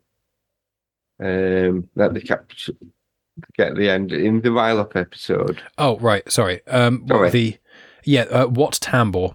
What, what? Because it's like he he was his own downfall there, wasn't he? At the end of it all, because Yeah. he he was again trying to, you know, he got told to leave.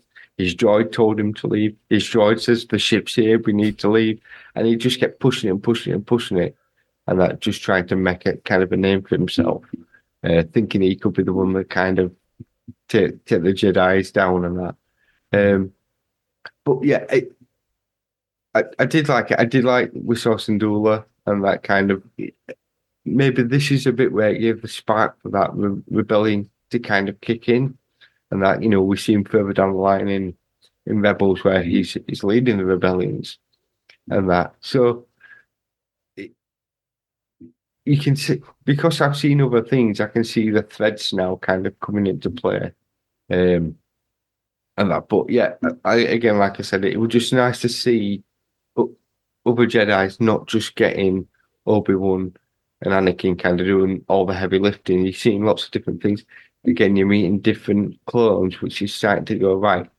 So there's a 51st Battalion. There's a is it 212. Yeah, 212 is Obi Wan's 501st is oh Anakin's yeah. because that was the name of Vader's battalion in not technically the original trilogy, but in the Star Wars Battlefront games back on the PS2. There's like a, a campaign ish mode um, where you play as a clone for Anakin, and then Mhm. Order 66 happens, and then you play as a stormtrooper for Vader. And it's the 501st, and the 501st Legion is the world's biggest Star Wars fan club. They're the ones who provided the stormtrooper outfits um, for Mandalorian season one because, and certain clone trooper ones as well for certain parts because there were no physical clone trooper outfits ever made. So the 501st Legion, they do lots of stuff for charity and stuff as well. But yeah. Right. But yeah, it, again, it, it's starting to kind of fill in a lot of them blanks that I didn't know. And that, you know, I know I'm reading the comics, so I'm starting to fill in other blanks as well. And that, but without seeing this, there's a lot of stuff that I didn't, I thought I knew about Star Wars and realised that I didn't. Hmm. Yeah, and I'll say the later seasons. I'd say a, a loose idea is later seasons. About half of the episodes each season, loosely, are normally Obi Wan, Anakin, and or Ahso- Ahsoka centric. Usually, about half of them, maybe maybe two thirds. Which But is the- fine. But it, yeah, but the rest are about either clones or other Jedi or other. Padme has quite a few random little episodes as well, actually, which vary in quality quite a lot. Um, but I will say um, we'll get on to the final episode and then we will start to uh, wrap up. Um, but I will say with with Wat Tambor, he's in Attack of the Clones and then he's in Revenge of the Sith. He's head of the Techno Union and he's kind of responsible for a lot of the droids being made because the Separatist Alliance is compo- comprised of like four or five big people. One's the banking clan, guys immune. One's Dooku. One's Wat Tambor. One's Nute Gunray of the Trade Federation. And it's like, so Nute Gunray has got the skinny, long nose battle droids, the B1s, but all the better battle droids are essentially made by the Techno Union, which is what Wat Tambor is the leader of. And he's a Skakoan species. You know, you've mentioned the bank a couple of times. Yes. Is that the bank where in Andor they go hit? No. No. No. The banking clan are a species, are a group of people who are the Muun species, uh, who are these kind of humanoids, but they're tall. The only way I'd be able to show you uh, without physically showing you a picture is in Attack of the Clones when Dooku sat at a table um, and with all the separatists when Obi-Wan spying on him. One of the characters goes, "The banking clan will sign your treaty," and that's it's the only live action Muun that has anything to say in all of Star Wars. Uh, yeah. So the the last episode, and then we'll wrap up. I'll also say in the Ryloth arc, there's the Ark of the Covenant from Indiana Jones. You see that being loaded onto Wat Tambor's ship. I always look out for it, but I always miss it. but fun little Indiana Jones references, that, and there are many of them. So final arc and final thoughts. So so final episode and final thoughts. Hostage crisis. You got Cad Bane, who you know people would know from Book of Boba Fett, but also he's quite a major antagonist in a lot of arcs of the Clone Wars, uh, and also with Aurra Sing. Aurra Sing you get to see in Phantom Menace during the pod race, overlooking at one point, which is a fun little bit of trivia. Um, and in this episode, one thing I want to note was Anakin is being very possessive and very manipulative to Padme when he gives you the lightsaber, and he's like, "Oh, do, she's I'm doing this thing. It's important. It's like more important than our love." And you're like, "That what? She's not choosing that over your love. She's just doing something more important than your petty little needs. You fucking dick." Dave, what did you think about Hostage Crisis and that final episode? Any other kind of final thoughts before we sort of wrap up? Yeah, I felt like it was a bit of a weird one to finish with, but um, you know, it's interesting that you, you picked up on something there. I do think that Anakin's behavior was just problematic. You, you know, it, it, he's quite petulant and almost, I would say, more like the live action Anakin. You know, where it- like I say, Padme's got a job. She's got a career kind of thing, if you like, and he's just being an absolute knob. But then again, it it's like, well, how does no one know that you guys are together? Because you've suddenly got his lightsaber. You know? Well, Bail's the only one who knows. It it seems. Yeah. And who who does Bail adopt? Leia. So Yeah, she- he yeah, he's the, yeah. one of the only people who kind of kind of knows about that stuff a little bit. Yeah, and he he seems to turn up a lot, doesn't he? Because Yes. for someone who's kind of in the prequels, he's kind of there. You know, I, I couldn't help but think about residuals and you know uh, how much money did he actually get for the few little cameos that he had in the prequels. But he's quite an important character, isn't he? Mhm. And then uh, you've got the the Hutt, you know, who got uh, he got an appearance, didn't he, in the Clone Wars movie? Um, so he pops up again. I I think Bane. I I can't work out if I like him or not. I think I could do without the Clint Eastwood sort of look, but there's something kind of cool about him. And what I like is you've got these you know, you've got the Republic and you've got the, the separatists and you've got the Emperor, you know, doing the manipulation in the middle. But you've got all these wild cards as well. You've got these people who are not invested in that at all and just making their way in the galaxy. So I did appreciate it for that, to be fair, that it just, again, it broadens the scope a little bit. You know, it makes it, when you have these little side uh, objectives or agendas, if you like. That that's what makes it feel more more realistic to me. That not it's not just everything like. It's about the the rebels, uh, not the rebels, sorry, the Republic versus the separatists and stuff. It, it, I, again, I know I must have gone on about this maybe twenty times, but the redone ending to uh, Return the Jedi when you watch like this and and you realize how complicated and realistic it is you know you imagine if this galaxy did exist well not everyone is for the separatists not everyone is for the republic and people uh, have it for idealistic needs and other people have it for just purely selfish needs as well. So why at the return of the jedi when the death star blows up is the whole galaxy fucking celebrating bullshit yeah, and and or evidence is that as well. And a loads of the more content of Star Wars you watch, the actually the more that ending makes less and less sense. I think when we first interacted, you said about the ending, and I was like, I don't really see that. I'm not really fussed. But then every time you mention it, I'm like, yeah. I think a couple It's years ago, I was like. I was like, you know what? I have to concede. I have to. I have to accept that yes, that is. It's not the worst part of the special editions. The worst part is the Vader. Yeah. Yeah. But you know that's my that's my trigger It point. is, but but the the fact is, the original was okay. Yeah. You know, it was just about you know a bit of yub nub dancing, and you know it was a it was a big sort of party, a localized party on Endor. They've just won a battle. You know, they've decapitated all the the stormtroopers and playing drums with their heads. It's heartwarming stuff. Maff, what do you think of the final episode of this series? I, I mean, to be fair, first, I kind of, I was flagging a bit last night when I watched this. And I'm thinking, what's going on? Um, And the timeline is fucked as well. Yeah. And I'll exp- after after you've heard from you, I'll explain the timeline a little bit. I'm thinking, right, okay, so he's trying to get Ziro. Okay. Who's hiding? Yeah, and it turns out Ziro's hiding him to kind of get him out. So obviously, he's either used his, you know, his ways to kind of get something out there to, to Cad Bane to. But it, I don't know. It, it, what you said, Dave, about Anakin, he, he did kind of have that kind of creepy, you know, well, I, I, I'm more important than anything else.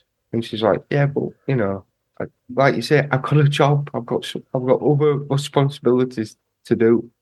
It's You not know. like coercive control. It, it's Yeah. it's real problematic. It comes out worse later on in the seasons. Mm. He has a very possessive love over Padme, and that's his folly. Is he doesn't love her for her, he loves her for him.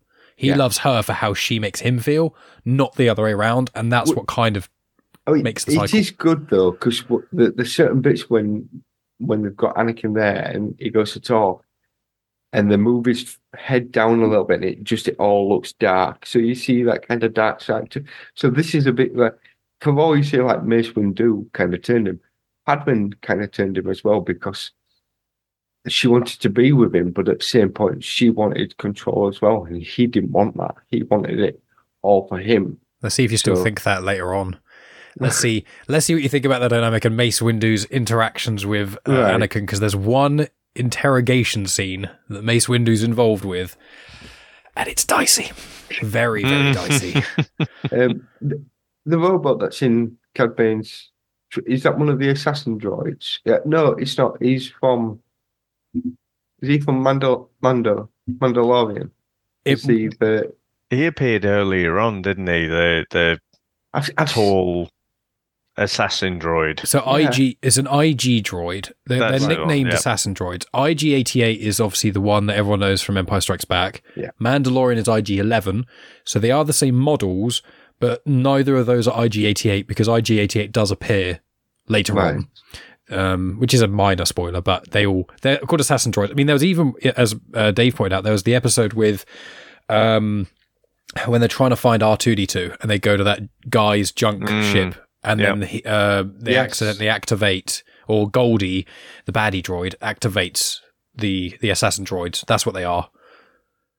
Well, in this we have that bit where oh, take my lightsaber, aye, um, and then he's left without it, and they obviously they twig on the fact that I think did he take down one of the droids, Anakin, and there was no lightsaber, Yes. um, and she's like, well, he doesn't have his weapon, and like Cad Bane kind of starts looking his down, saying, right, okay, we might be able to a Jedi down here, um,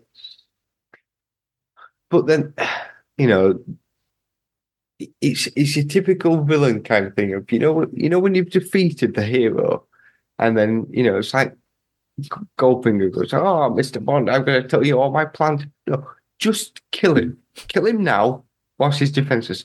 Anakin he's tied up. He's knocked out on the floor kill him now problem solved. No we'll just leave him. And then obviously Anakin wakes up just in time to cut a big hole in the floor and save everybody. It- it- again it's got to be written that way because otherwise it's going to completely mess the timeline up and that. But yeah, I, I just felt that this episode kind of, considering it was the last one, and I suppose technically you are on a cliffhanger because Ziro got away, but it, it just didn't feel like it. It didn't mean anything really, and I don't think that was a way to finish off season one of this. This cartoon. I think it should have started it.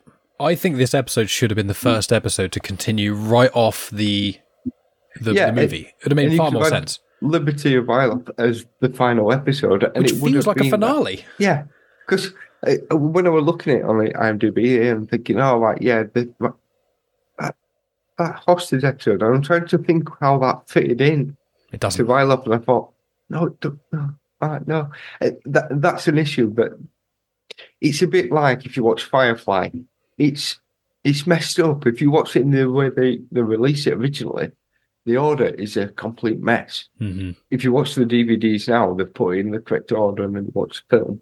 Um, but this is the same. They're just, it's just so. I, I know you're going to mention something in a bit, but it's just so messed up. You know, why not kind of get it in the right order and that, you know, I have some structure to it? Two words for you. Why? George Lucas. he is the reason. I mean, Filoni gets full control of Rebels. Hey, all the episodes in chronological order make complete coherent sense. I wonder why. Because George Lucas's, at the time of this, I think, ex-wife wasn't there to edit all of everything he was doing, which is obviously what she did in the the, uh, the the original cut. Um, I will say, because we are we've been chatting for a while, it's starting to get late. Um, I want to mention with the timeline thing because people have people who haven't watched Clone Wars sometimes they try too hard. They go, you know what? I'm going to watch in chronological order, and I say to people, don't fucking bother. It, I've never done it. It is such, and when you think there's other series that have come out since that some of them are chronologically before Clone Wars, which makes it even more complicated. The Tales of the Jedi stuff, but in this, so very briefly, season two, episode 16, that's the first chronological thing of the Clone Wars. Then season one, episode 16, okay, which was in this one, which was the the hidden enemy episode, which was a flashback episode to before the Clone Wars movie. Then you've got a couple episodes of season three, couple episodes of season one, and then season two, season two, season two, season two. loads from season 3, which is episodes 5 to 7, then season 3, episode 2, then 4, then 8, then the season 1 finale that we just watched, then season 3, episodes 9 to 11, then season 2, episode 15, randomly, then the rest of season 3. That's me just, that's an abridged version. Then after it, it's just all of season 4, all of season 5, bar one episode, sl- uh, flashbacky one, and then the rest is chronological. And I'm like, who the hell thought of this? It makes no sense. So, Hostage Crisis, the one we watched, the final episode, is after all of season two, bar one episode, and the first eight episodes of series three. Why? And this is a show aimed at seven year olds, to clarify once again that it's meant Yeah, for children. How, how can you- how do you figure that out? It, their attention arc's a bit difficult. We can sit there and go, "This is messed up." And again, you answered your your question with George Lucas earlier, so he, he- he's probably just thrown a lot of things at the whiteboard and then gone, "Yep, that'll do." Yeah, it's it's for a mess. kid, for a kid wise, they're they're just it's just action on the screen, you know, and that's what they're happy with. That they're not so much kind of thinking, well, episode one didn't follow into episode. I should have watched episode six and when you see season two, it'll be different because the problem is all of season two is set before the episode we just watched, and there's it never mentions it hmm. right, yeah, but again, apart from one episode. the set before all of it. but I, I'm also I'm sat here and watching it. and I'm kind of writing things down, reviewing it. it. It's one of those weird things, you know. Beforehand, before watching these Star Wars things, and before you know going on other podcasts, and you used to watch films, you used to just sit and watch it in that way. Whereas now I do sit there sometimes thinking, well, that's wrong. That's you know, me and Jax on Back to the Filmography, we were doing we, we kind of redid the script and that. And then I can say, well, no, I couldn't write a better one. He says, well, you just did. And it's like, well, yeah, but that's because now we've got, I've got different lenses on watching these things. Yeah. So I, I, I notice it. Whereas before, you know, and if I was to watch Clone Wars, you know, 10 mm-hmm. years ago, I may not have noticed that. Whereas now mm-hmm. it's like, this, something's not quite right. most of the time it doesn't make a difference all that i was just kind of making a point there most of it is quite obvious but there is one or two parts of season two and i remember watching it the first time and i was like I, where is this and i had to look it up um, which is when it doesn't mention it i just said to megan the solution would be at the start of each episode when you've got the da da da going on all they need to say is six months since the battle of Christophsis because that's where the clone wars movie happened if they just said or shortly after the Battle of Christophsis, or before. If they just, just said before or after the, sh- the Battle of Christophsis, it would just be like, okay, is it before or after the movie? Um, but that's me getting uh, aggravated by things. I think that's pretty much everything. So I'll give the baton back to yourselves for final thoughts, and then we will genuinely wrap this up. Dave, is there anything else you wanted to add?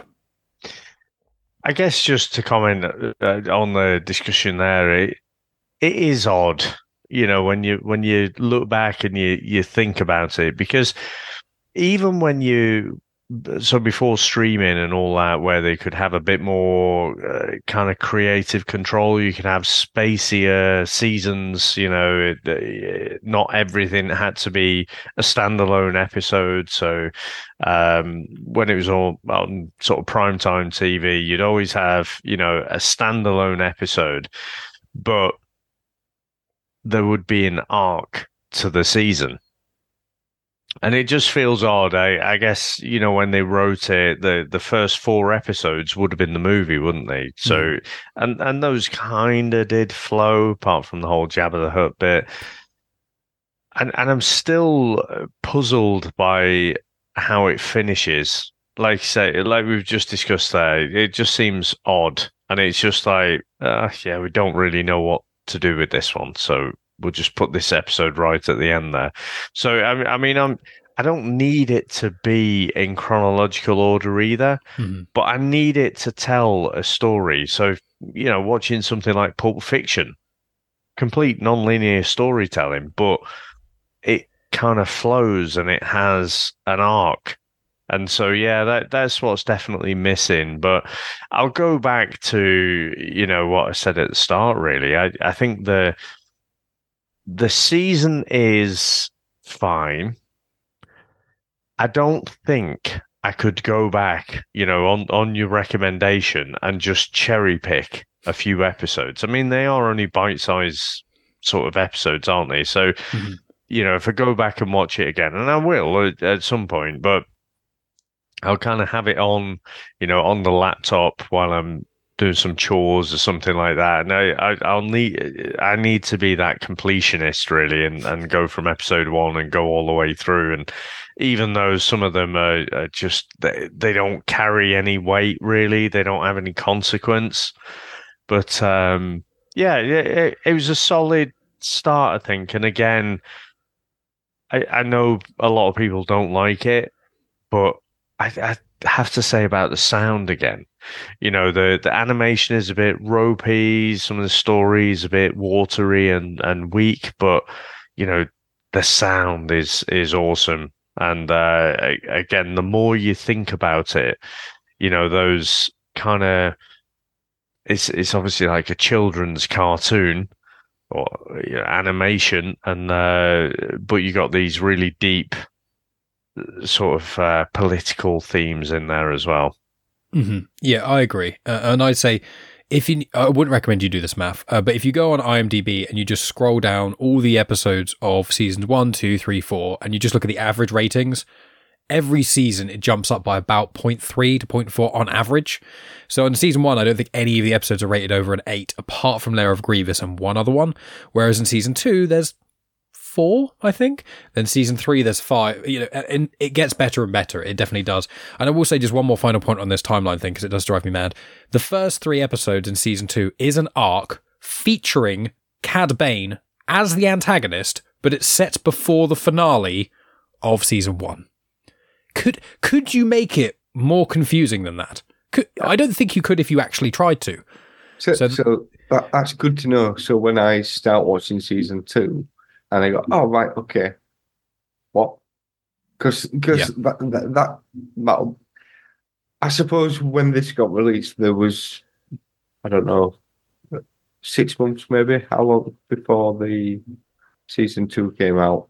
Um, it's it's hard because it it they do re- when when episodes are being released, they're still making them, so it is a bit of a a weird one. But I will say it was a loose plan, I think, because Cad Bane and Anakin know each other in this episode. He goes, "Oh, Cad Bane." He's like, "I'm not Skywalker again." There's some sort of comment, and Megan, when she was watching, she was like, "Have they met each other before?" And I was like, "Yeah, next season, you know, this arc Well, that's set before." According to IMDb, there's seven months between end of season one and start of season two. But the, so I suppose if you were to watch it and then go into season two, you'd be like thinking, did this out? Was it in the kind of the? Whereas I'm to go from watching it yesterday to probably watching it. I'm to. Unfortunately, at Christmas I got Spider-Man two, so that completely screwed my plans of trying to try, trying to watch Star Wars uh, of my because it's like I, I, want to watch Star Wars, but I want to play a computer. Um, so it was a bit of a mad rush this last week. I, I, I think I went through about 10, 12 episodes in the last couple of days. Wow. Um, but it, it is going to be that thing of he was in the last episode. I'm now going to season two, but it's from a different time. So it, it's The finale is like a basically the last episode we watched, the hostage crisis. Don't even think about that till like season three, for some Hmm. weird, uh, bizarre reason. Um, but I would say with Clone Wars conversations, well, I will plan after this recording, which I'll wrap up in a sec. We will um very very briefly before we hang up the call, figure out what we're doing for the next episode, whether we want to do all of season two again or split it in half. I know season three onwards, I think we're splitting in half, but we can figure that out. But I will say. For me and Megan on this, we just found basically watch one episode basically an episode a day. Just when you've got like, oh, I've got an hour of free time, almost be like, okay, watch Clone Wars first, then the rest of your time. In in essence, Yeah, I have a habit though. I think right, I'll just just quickly watch one, and that um, I watched one at one at days. I went to pick up George anyway, and like half an hour. I thought, right, I've got time. Watch one of these and set off. And I kind of got to end and thinking, I want to watch another, but I can't. I've got to go pick the kid up. and, and as the seasons go on, there's a lot more. A lot of the seasons are a lot more uh, arc heavy. So a lot of them are much more of the season rather than half being arcs and half being like one-off episodes. It's like two thirds to three quarters are arcs. So it's just like every three episodes is basically a story in itself, uh, which I generally I do prefer. But We made to the end of season one of the Clone Wars, the worst season of them all. I still think it's it's pretty good, but it's still substantially worse than probably all the films, bar maybe Phantom Menace. Hard to tell, but it's got some cool bits. It's got some weaker bits. It's not terrible, but it's all right. But there's going to be a lot more meat to talk about in future seasons. Um, so we will be, as I mentioned earlier, we will definitely be splitting some of the later ones. We'll see about season two uh, because there's so much more to talk about in depth. I just kind of want to skate through this season a little bit, but I'm very excited to delve into season two personally. So, Dave, um, we haven't mentioned Rex either or Asajj Ventress, but I'll save them for season two so we can kind of compare them loosely and things. Anything else we forget to mention? But Dave, uh, plug. How how tell people where they can find you, all the stuff that you're up to, and if there's any final comments that you didn't get to mention about this, go ahead. The floor is yours, good sir. When is this coming out? Uh, Sunday, so in a few days. It is coming out this Sunday. So uh, I'll talk about reality TV first. So Chris is busy trying to kill me with uh, reality TV. So we are doing, uh, we are covering Traitors season two uh, at the moment. So that's only 12 episodes. So three episodes a week, runs for four weeks. That is great. Towards the end of January, we'll be covering uh, Married at First Sight Australia. And then uh, Chris has sort of forced me into doing Love Island All Stars, uh, which just started this week. We've had a few choice words about that, but um, we we do have loads of other stuff that we want to do as well. Uh, we've obviously you can get me on the VHS Strikes Back. I, I'm just uh, feverishly trying to see what I could plug that's coming up. You could plug what you've already released. So we've just, as we record, we've released Skin Deep. Uh, next week we've got Hairspray coming out. So yeah, oh, that'll very be. cool. Because uh, I haven't listened to Skin Deep yet. I've got. I'm still listening to the Die Hard one at the moment. All right, that, that, that was good. I, I had a miss. I, I had a wrong memory of that. That it was quite bad, but actually, it's a great movie. Um, but yeah, and we're talking about new projects as well. So we're talking about okay, what do we do in terms of comics, TV, and movies? And the thing that is probably bubbling up to the top, we really want to do extras.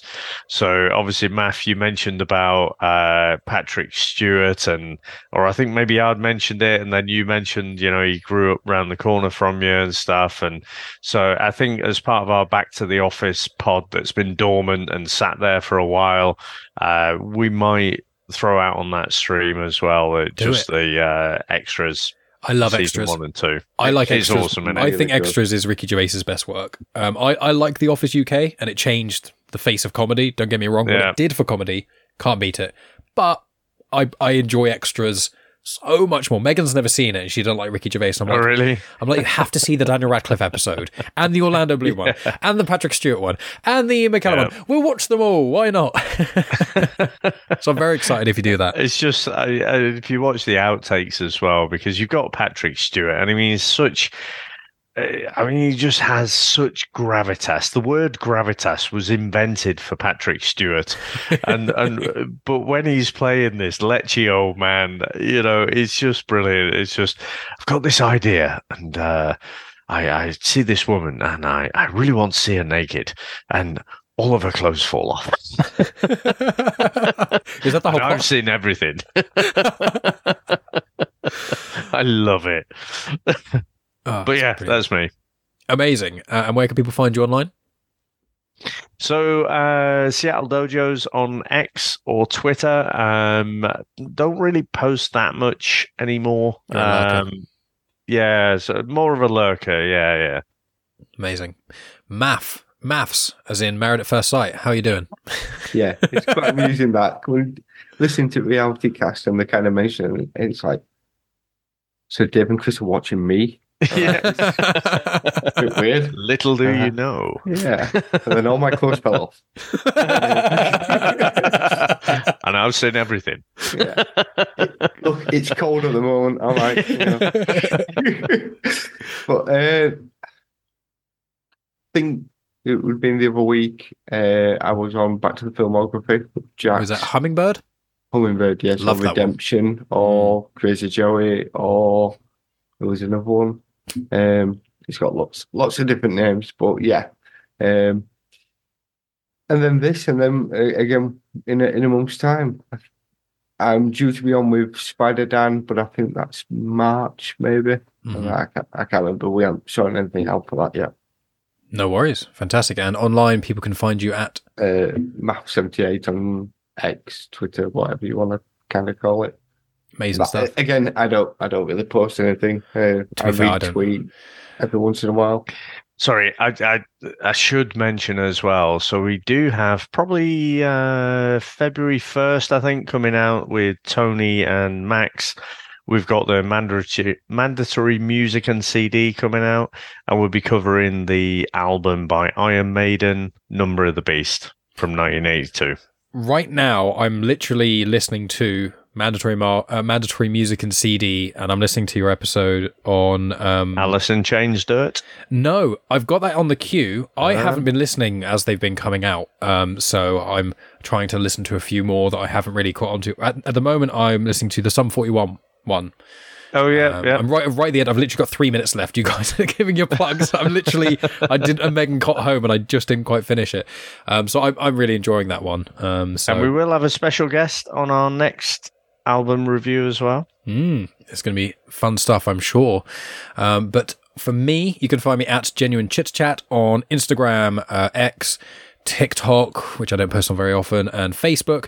Um, you can go to youtube.com slash uh, genuine chat and you can find all these episodes um, with video format and stuff. Everything's in a nice little playlist, including some of my conversations with Star Wars authors and Dominic Pace, who's in The Mandalorian, and lots of Star Warsy conversations that are lots of fun. Make sure you check out Rebels Reviewed, where myself, Maff, and Dave tackled all four seasons of Star Wars Rebels and also did a little bonus episode at the end to the lead up to Ahsoka. You can check out all the Ahsoka centric episodes we did, which was weekly watch alongs, um, which I did with um, Dave and Maff, both respectfully joined me on those. So basically, all Star Wars content um, I've essentially tackled. Even me and Dave did a Tales of the Jedi episode years ago. And I feel like we'll probably do a redo of that once we're through all the other animated stuff with Maff, just to get his views on it because it's a it's a lot of fun there. Um, but yes, uh, make sure you tune in. Make sure you subscribe to the feeds of Comics and Motion and or Star Wars Comics in Canon and or Genuine Chit Chat because they're going to be on all these feeds. And you can watch the video version on YouTube, but we're right at the very end. So uh, if you haven't already, you can go watch it again. Have a lot of fun. But I'm releasing on all those feeds because I'm trying to reduce my podcasting output a smidge so I have more time to do guest spots and read non-Star Wars comics. I try to read stuff that isn't Star Wars because I don't have to, and it's it's quite refreshing. And also get married this year and stuff. So lots of things. But if you want to support the show, go to patreon.com/slash genuine chit chat, and you get loads of bonus content over there. Little as one pound a month, and you get at least an episode every single week. And Maff likes freaking Megan out by remembering specific details from those episodes and recounting them to her. And she's like. When did I say that? And it's like, oh, well, episode you recorded afterthoughts like three months ago that you forgot about, and you made this one random comment that Maff remembers. Um, so all good fun there, and we'll be back in a month's time with the next episode of Clone Wars Conversations. So thank you both for joining me. Thank you for everyone who's listening, and tell us what you thought of Clone Wars season one. And if you're rewatching, if you're watching along, I know a few people are. We appreciate all of you, and of course, may the Force be with you. And with you. You like leaving it as long as the, longest gap possible. Make it make it wait for it.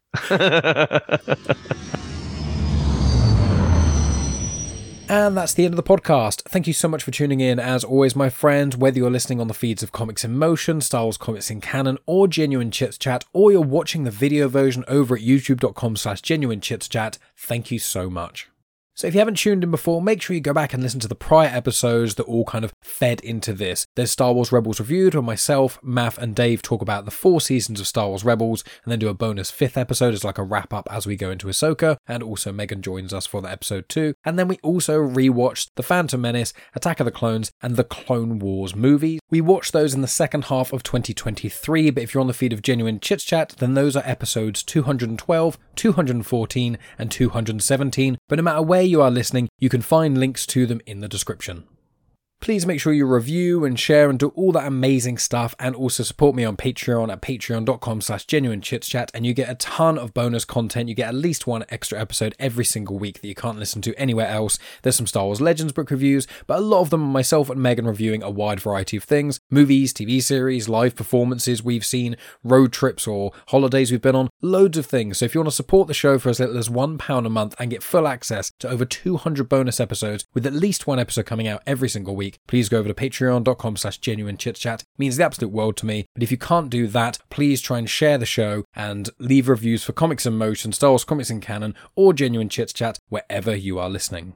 But what else have we got coming out? Well, if you're on the feed of Comics in Motion, make sure you check out the amazing other shows that are coming out, including Tony Farina's Indie Comic Spotlight that comes out relatively every week, as well as his ADHD cast. There's also classic comics, there's mandatory music and CD. There's loads of shows that pop up every few weeks or every few months and things, so make sure you subscribe to that. We're also nearing episode 1000 of Comics in Motion, and we've got a very, very special episode recorded for that very occasion, and we are so excited to release that to all of you. So it's only going to be out in the next month month or two. It should be out by the end of March 2024, but we shall see. It's going to depend on what other episodes come out, so we can make sure it does release as the thousandth episode. In addition to that, my show Star Wars Comics in Canon, you can find all of those episodes on the playlists on YouTube or on the feeds of Star Wars Comics in Canon or Comics in Motion. There I tackle a wide variety of comics, all canon Star Wars comics, so basically every Marvel canon Star Wars comic from 2014 all the way through to 2022, and then a bunch from 2023, and I will be delving into them to try and wrap up some of the storylines I haven't quite finished on there and things. But in the meantime, because this year is very busy for me, as I think I've mentioned in a few podcasts recently, that myself and Megan are getting married this year. We're going off to America for a month long road trip, and there's a loads of other things going on in the background, so I just don't have the time to be able to do genuine chit chat weekly, as well as Clone Wars conversations monthly, as well as my Patreon, as well as guest spots, as well as loads of other things that I'm also doing on top of Star Wars comics and canon. But I am going to be releasing a book review every month, and I've got a book review recorded for the Phasma book by Delilah S. Dawson. Really interesting, and you can listen to it because it's going to be spoiler free at the start, and then I give a spoiler warning, and then give my full spoilery thoughts. And I also give some additional context and information on a lot of the events of the book and how Phasma, Hux, and loads of other characters all intertwine with other elements of the sequel trilogy. So make sure you subscribe to Comics in Motion, Star Comics in Canon, and youtube.com slash genuine chit chat, and you will not miss that episode. And then following that, I'm going to do a book review on Eye of Darkness, which is the new High Republic book. And then following that, we'll see where we go, because I've got a few other things to read as well. But please follow me on social media at genuine chit chat. Please share and like and review all of those great things, and uh, just continue to be awesome. I've got loads of great things planned for this coming year, some Star Warsy stuff, some non Star Warsy stuff, but I just appreciate everyone supporting me, as well as Maff, Dave, and Megan in all the amazing pursuits, as well as anyone who's listening on the feed of Comics in Motion. I hugely appreciate you. That's to be enough from me. Thank you so much as always, my friends. I should be talking to you in the next week or so for the release of Phasma, and then at some point in February, we will release Clone Wars Conversations, the second episode, which will be tackling the first half of season two. So that's going to be episodes one all the way up to episode 11. I believe episode 11 is Lightsaber Lost, so that's where we're going to be pausing it, doing the review on those 11 so we can really dive into some of those episodes in more detail, and then we'll continue with part two of season two in March. But friends, thank you so much. I'll speak to you soon, and of course, may the Force be with you.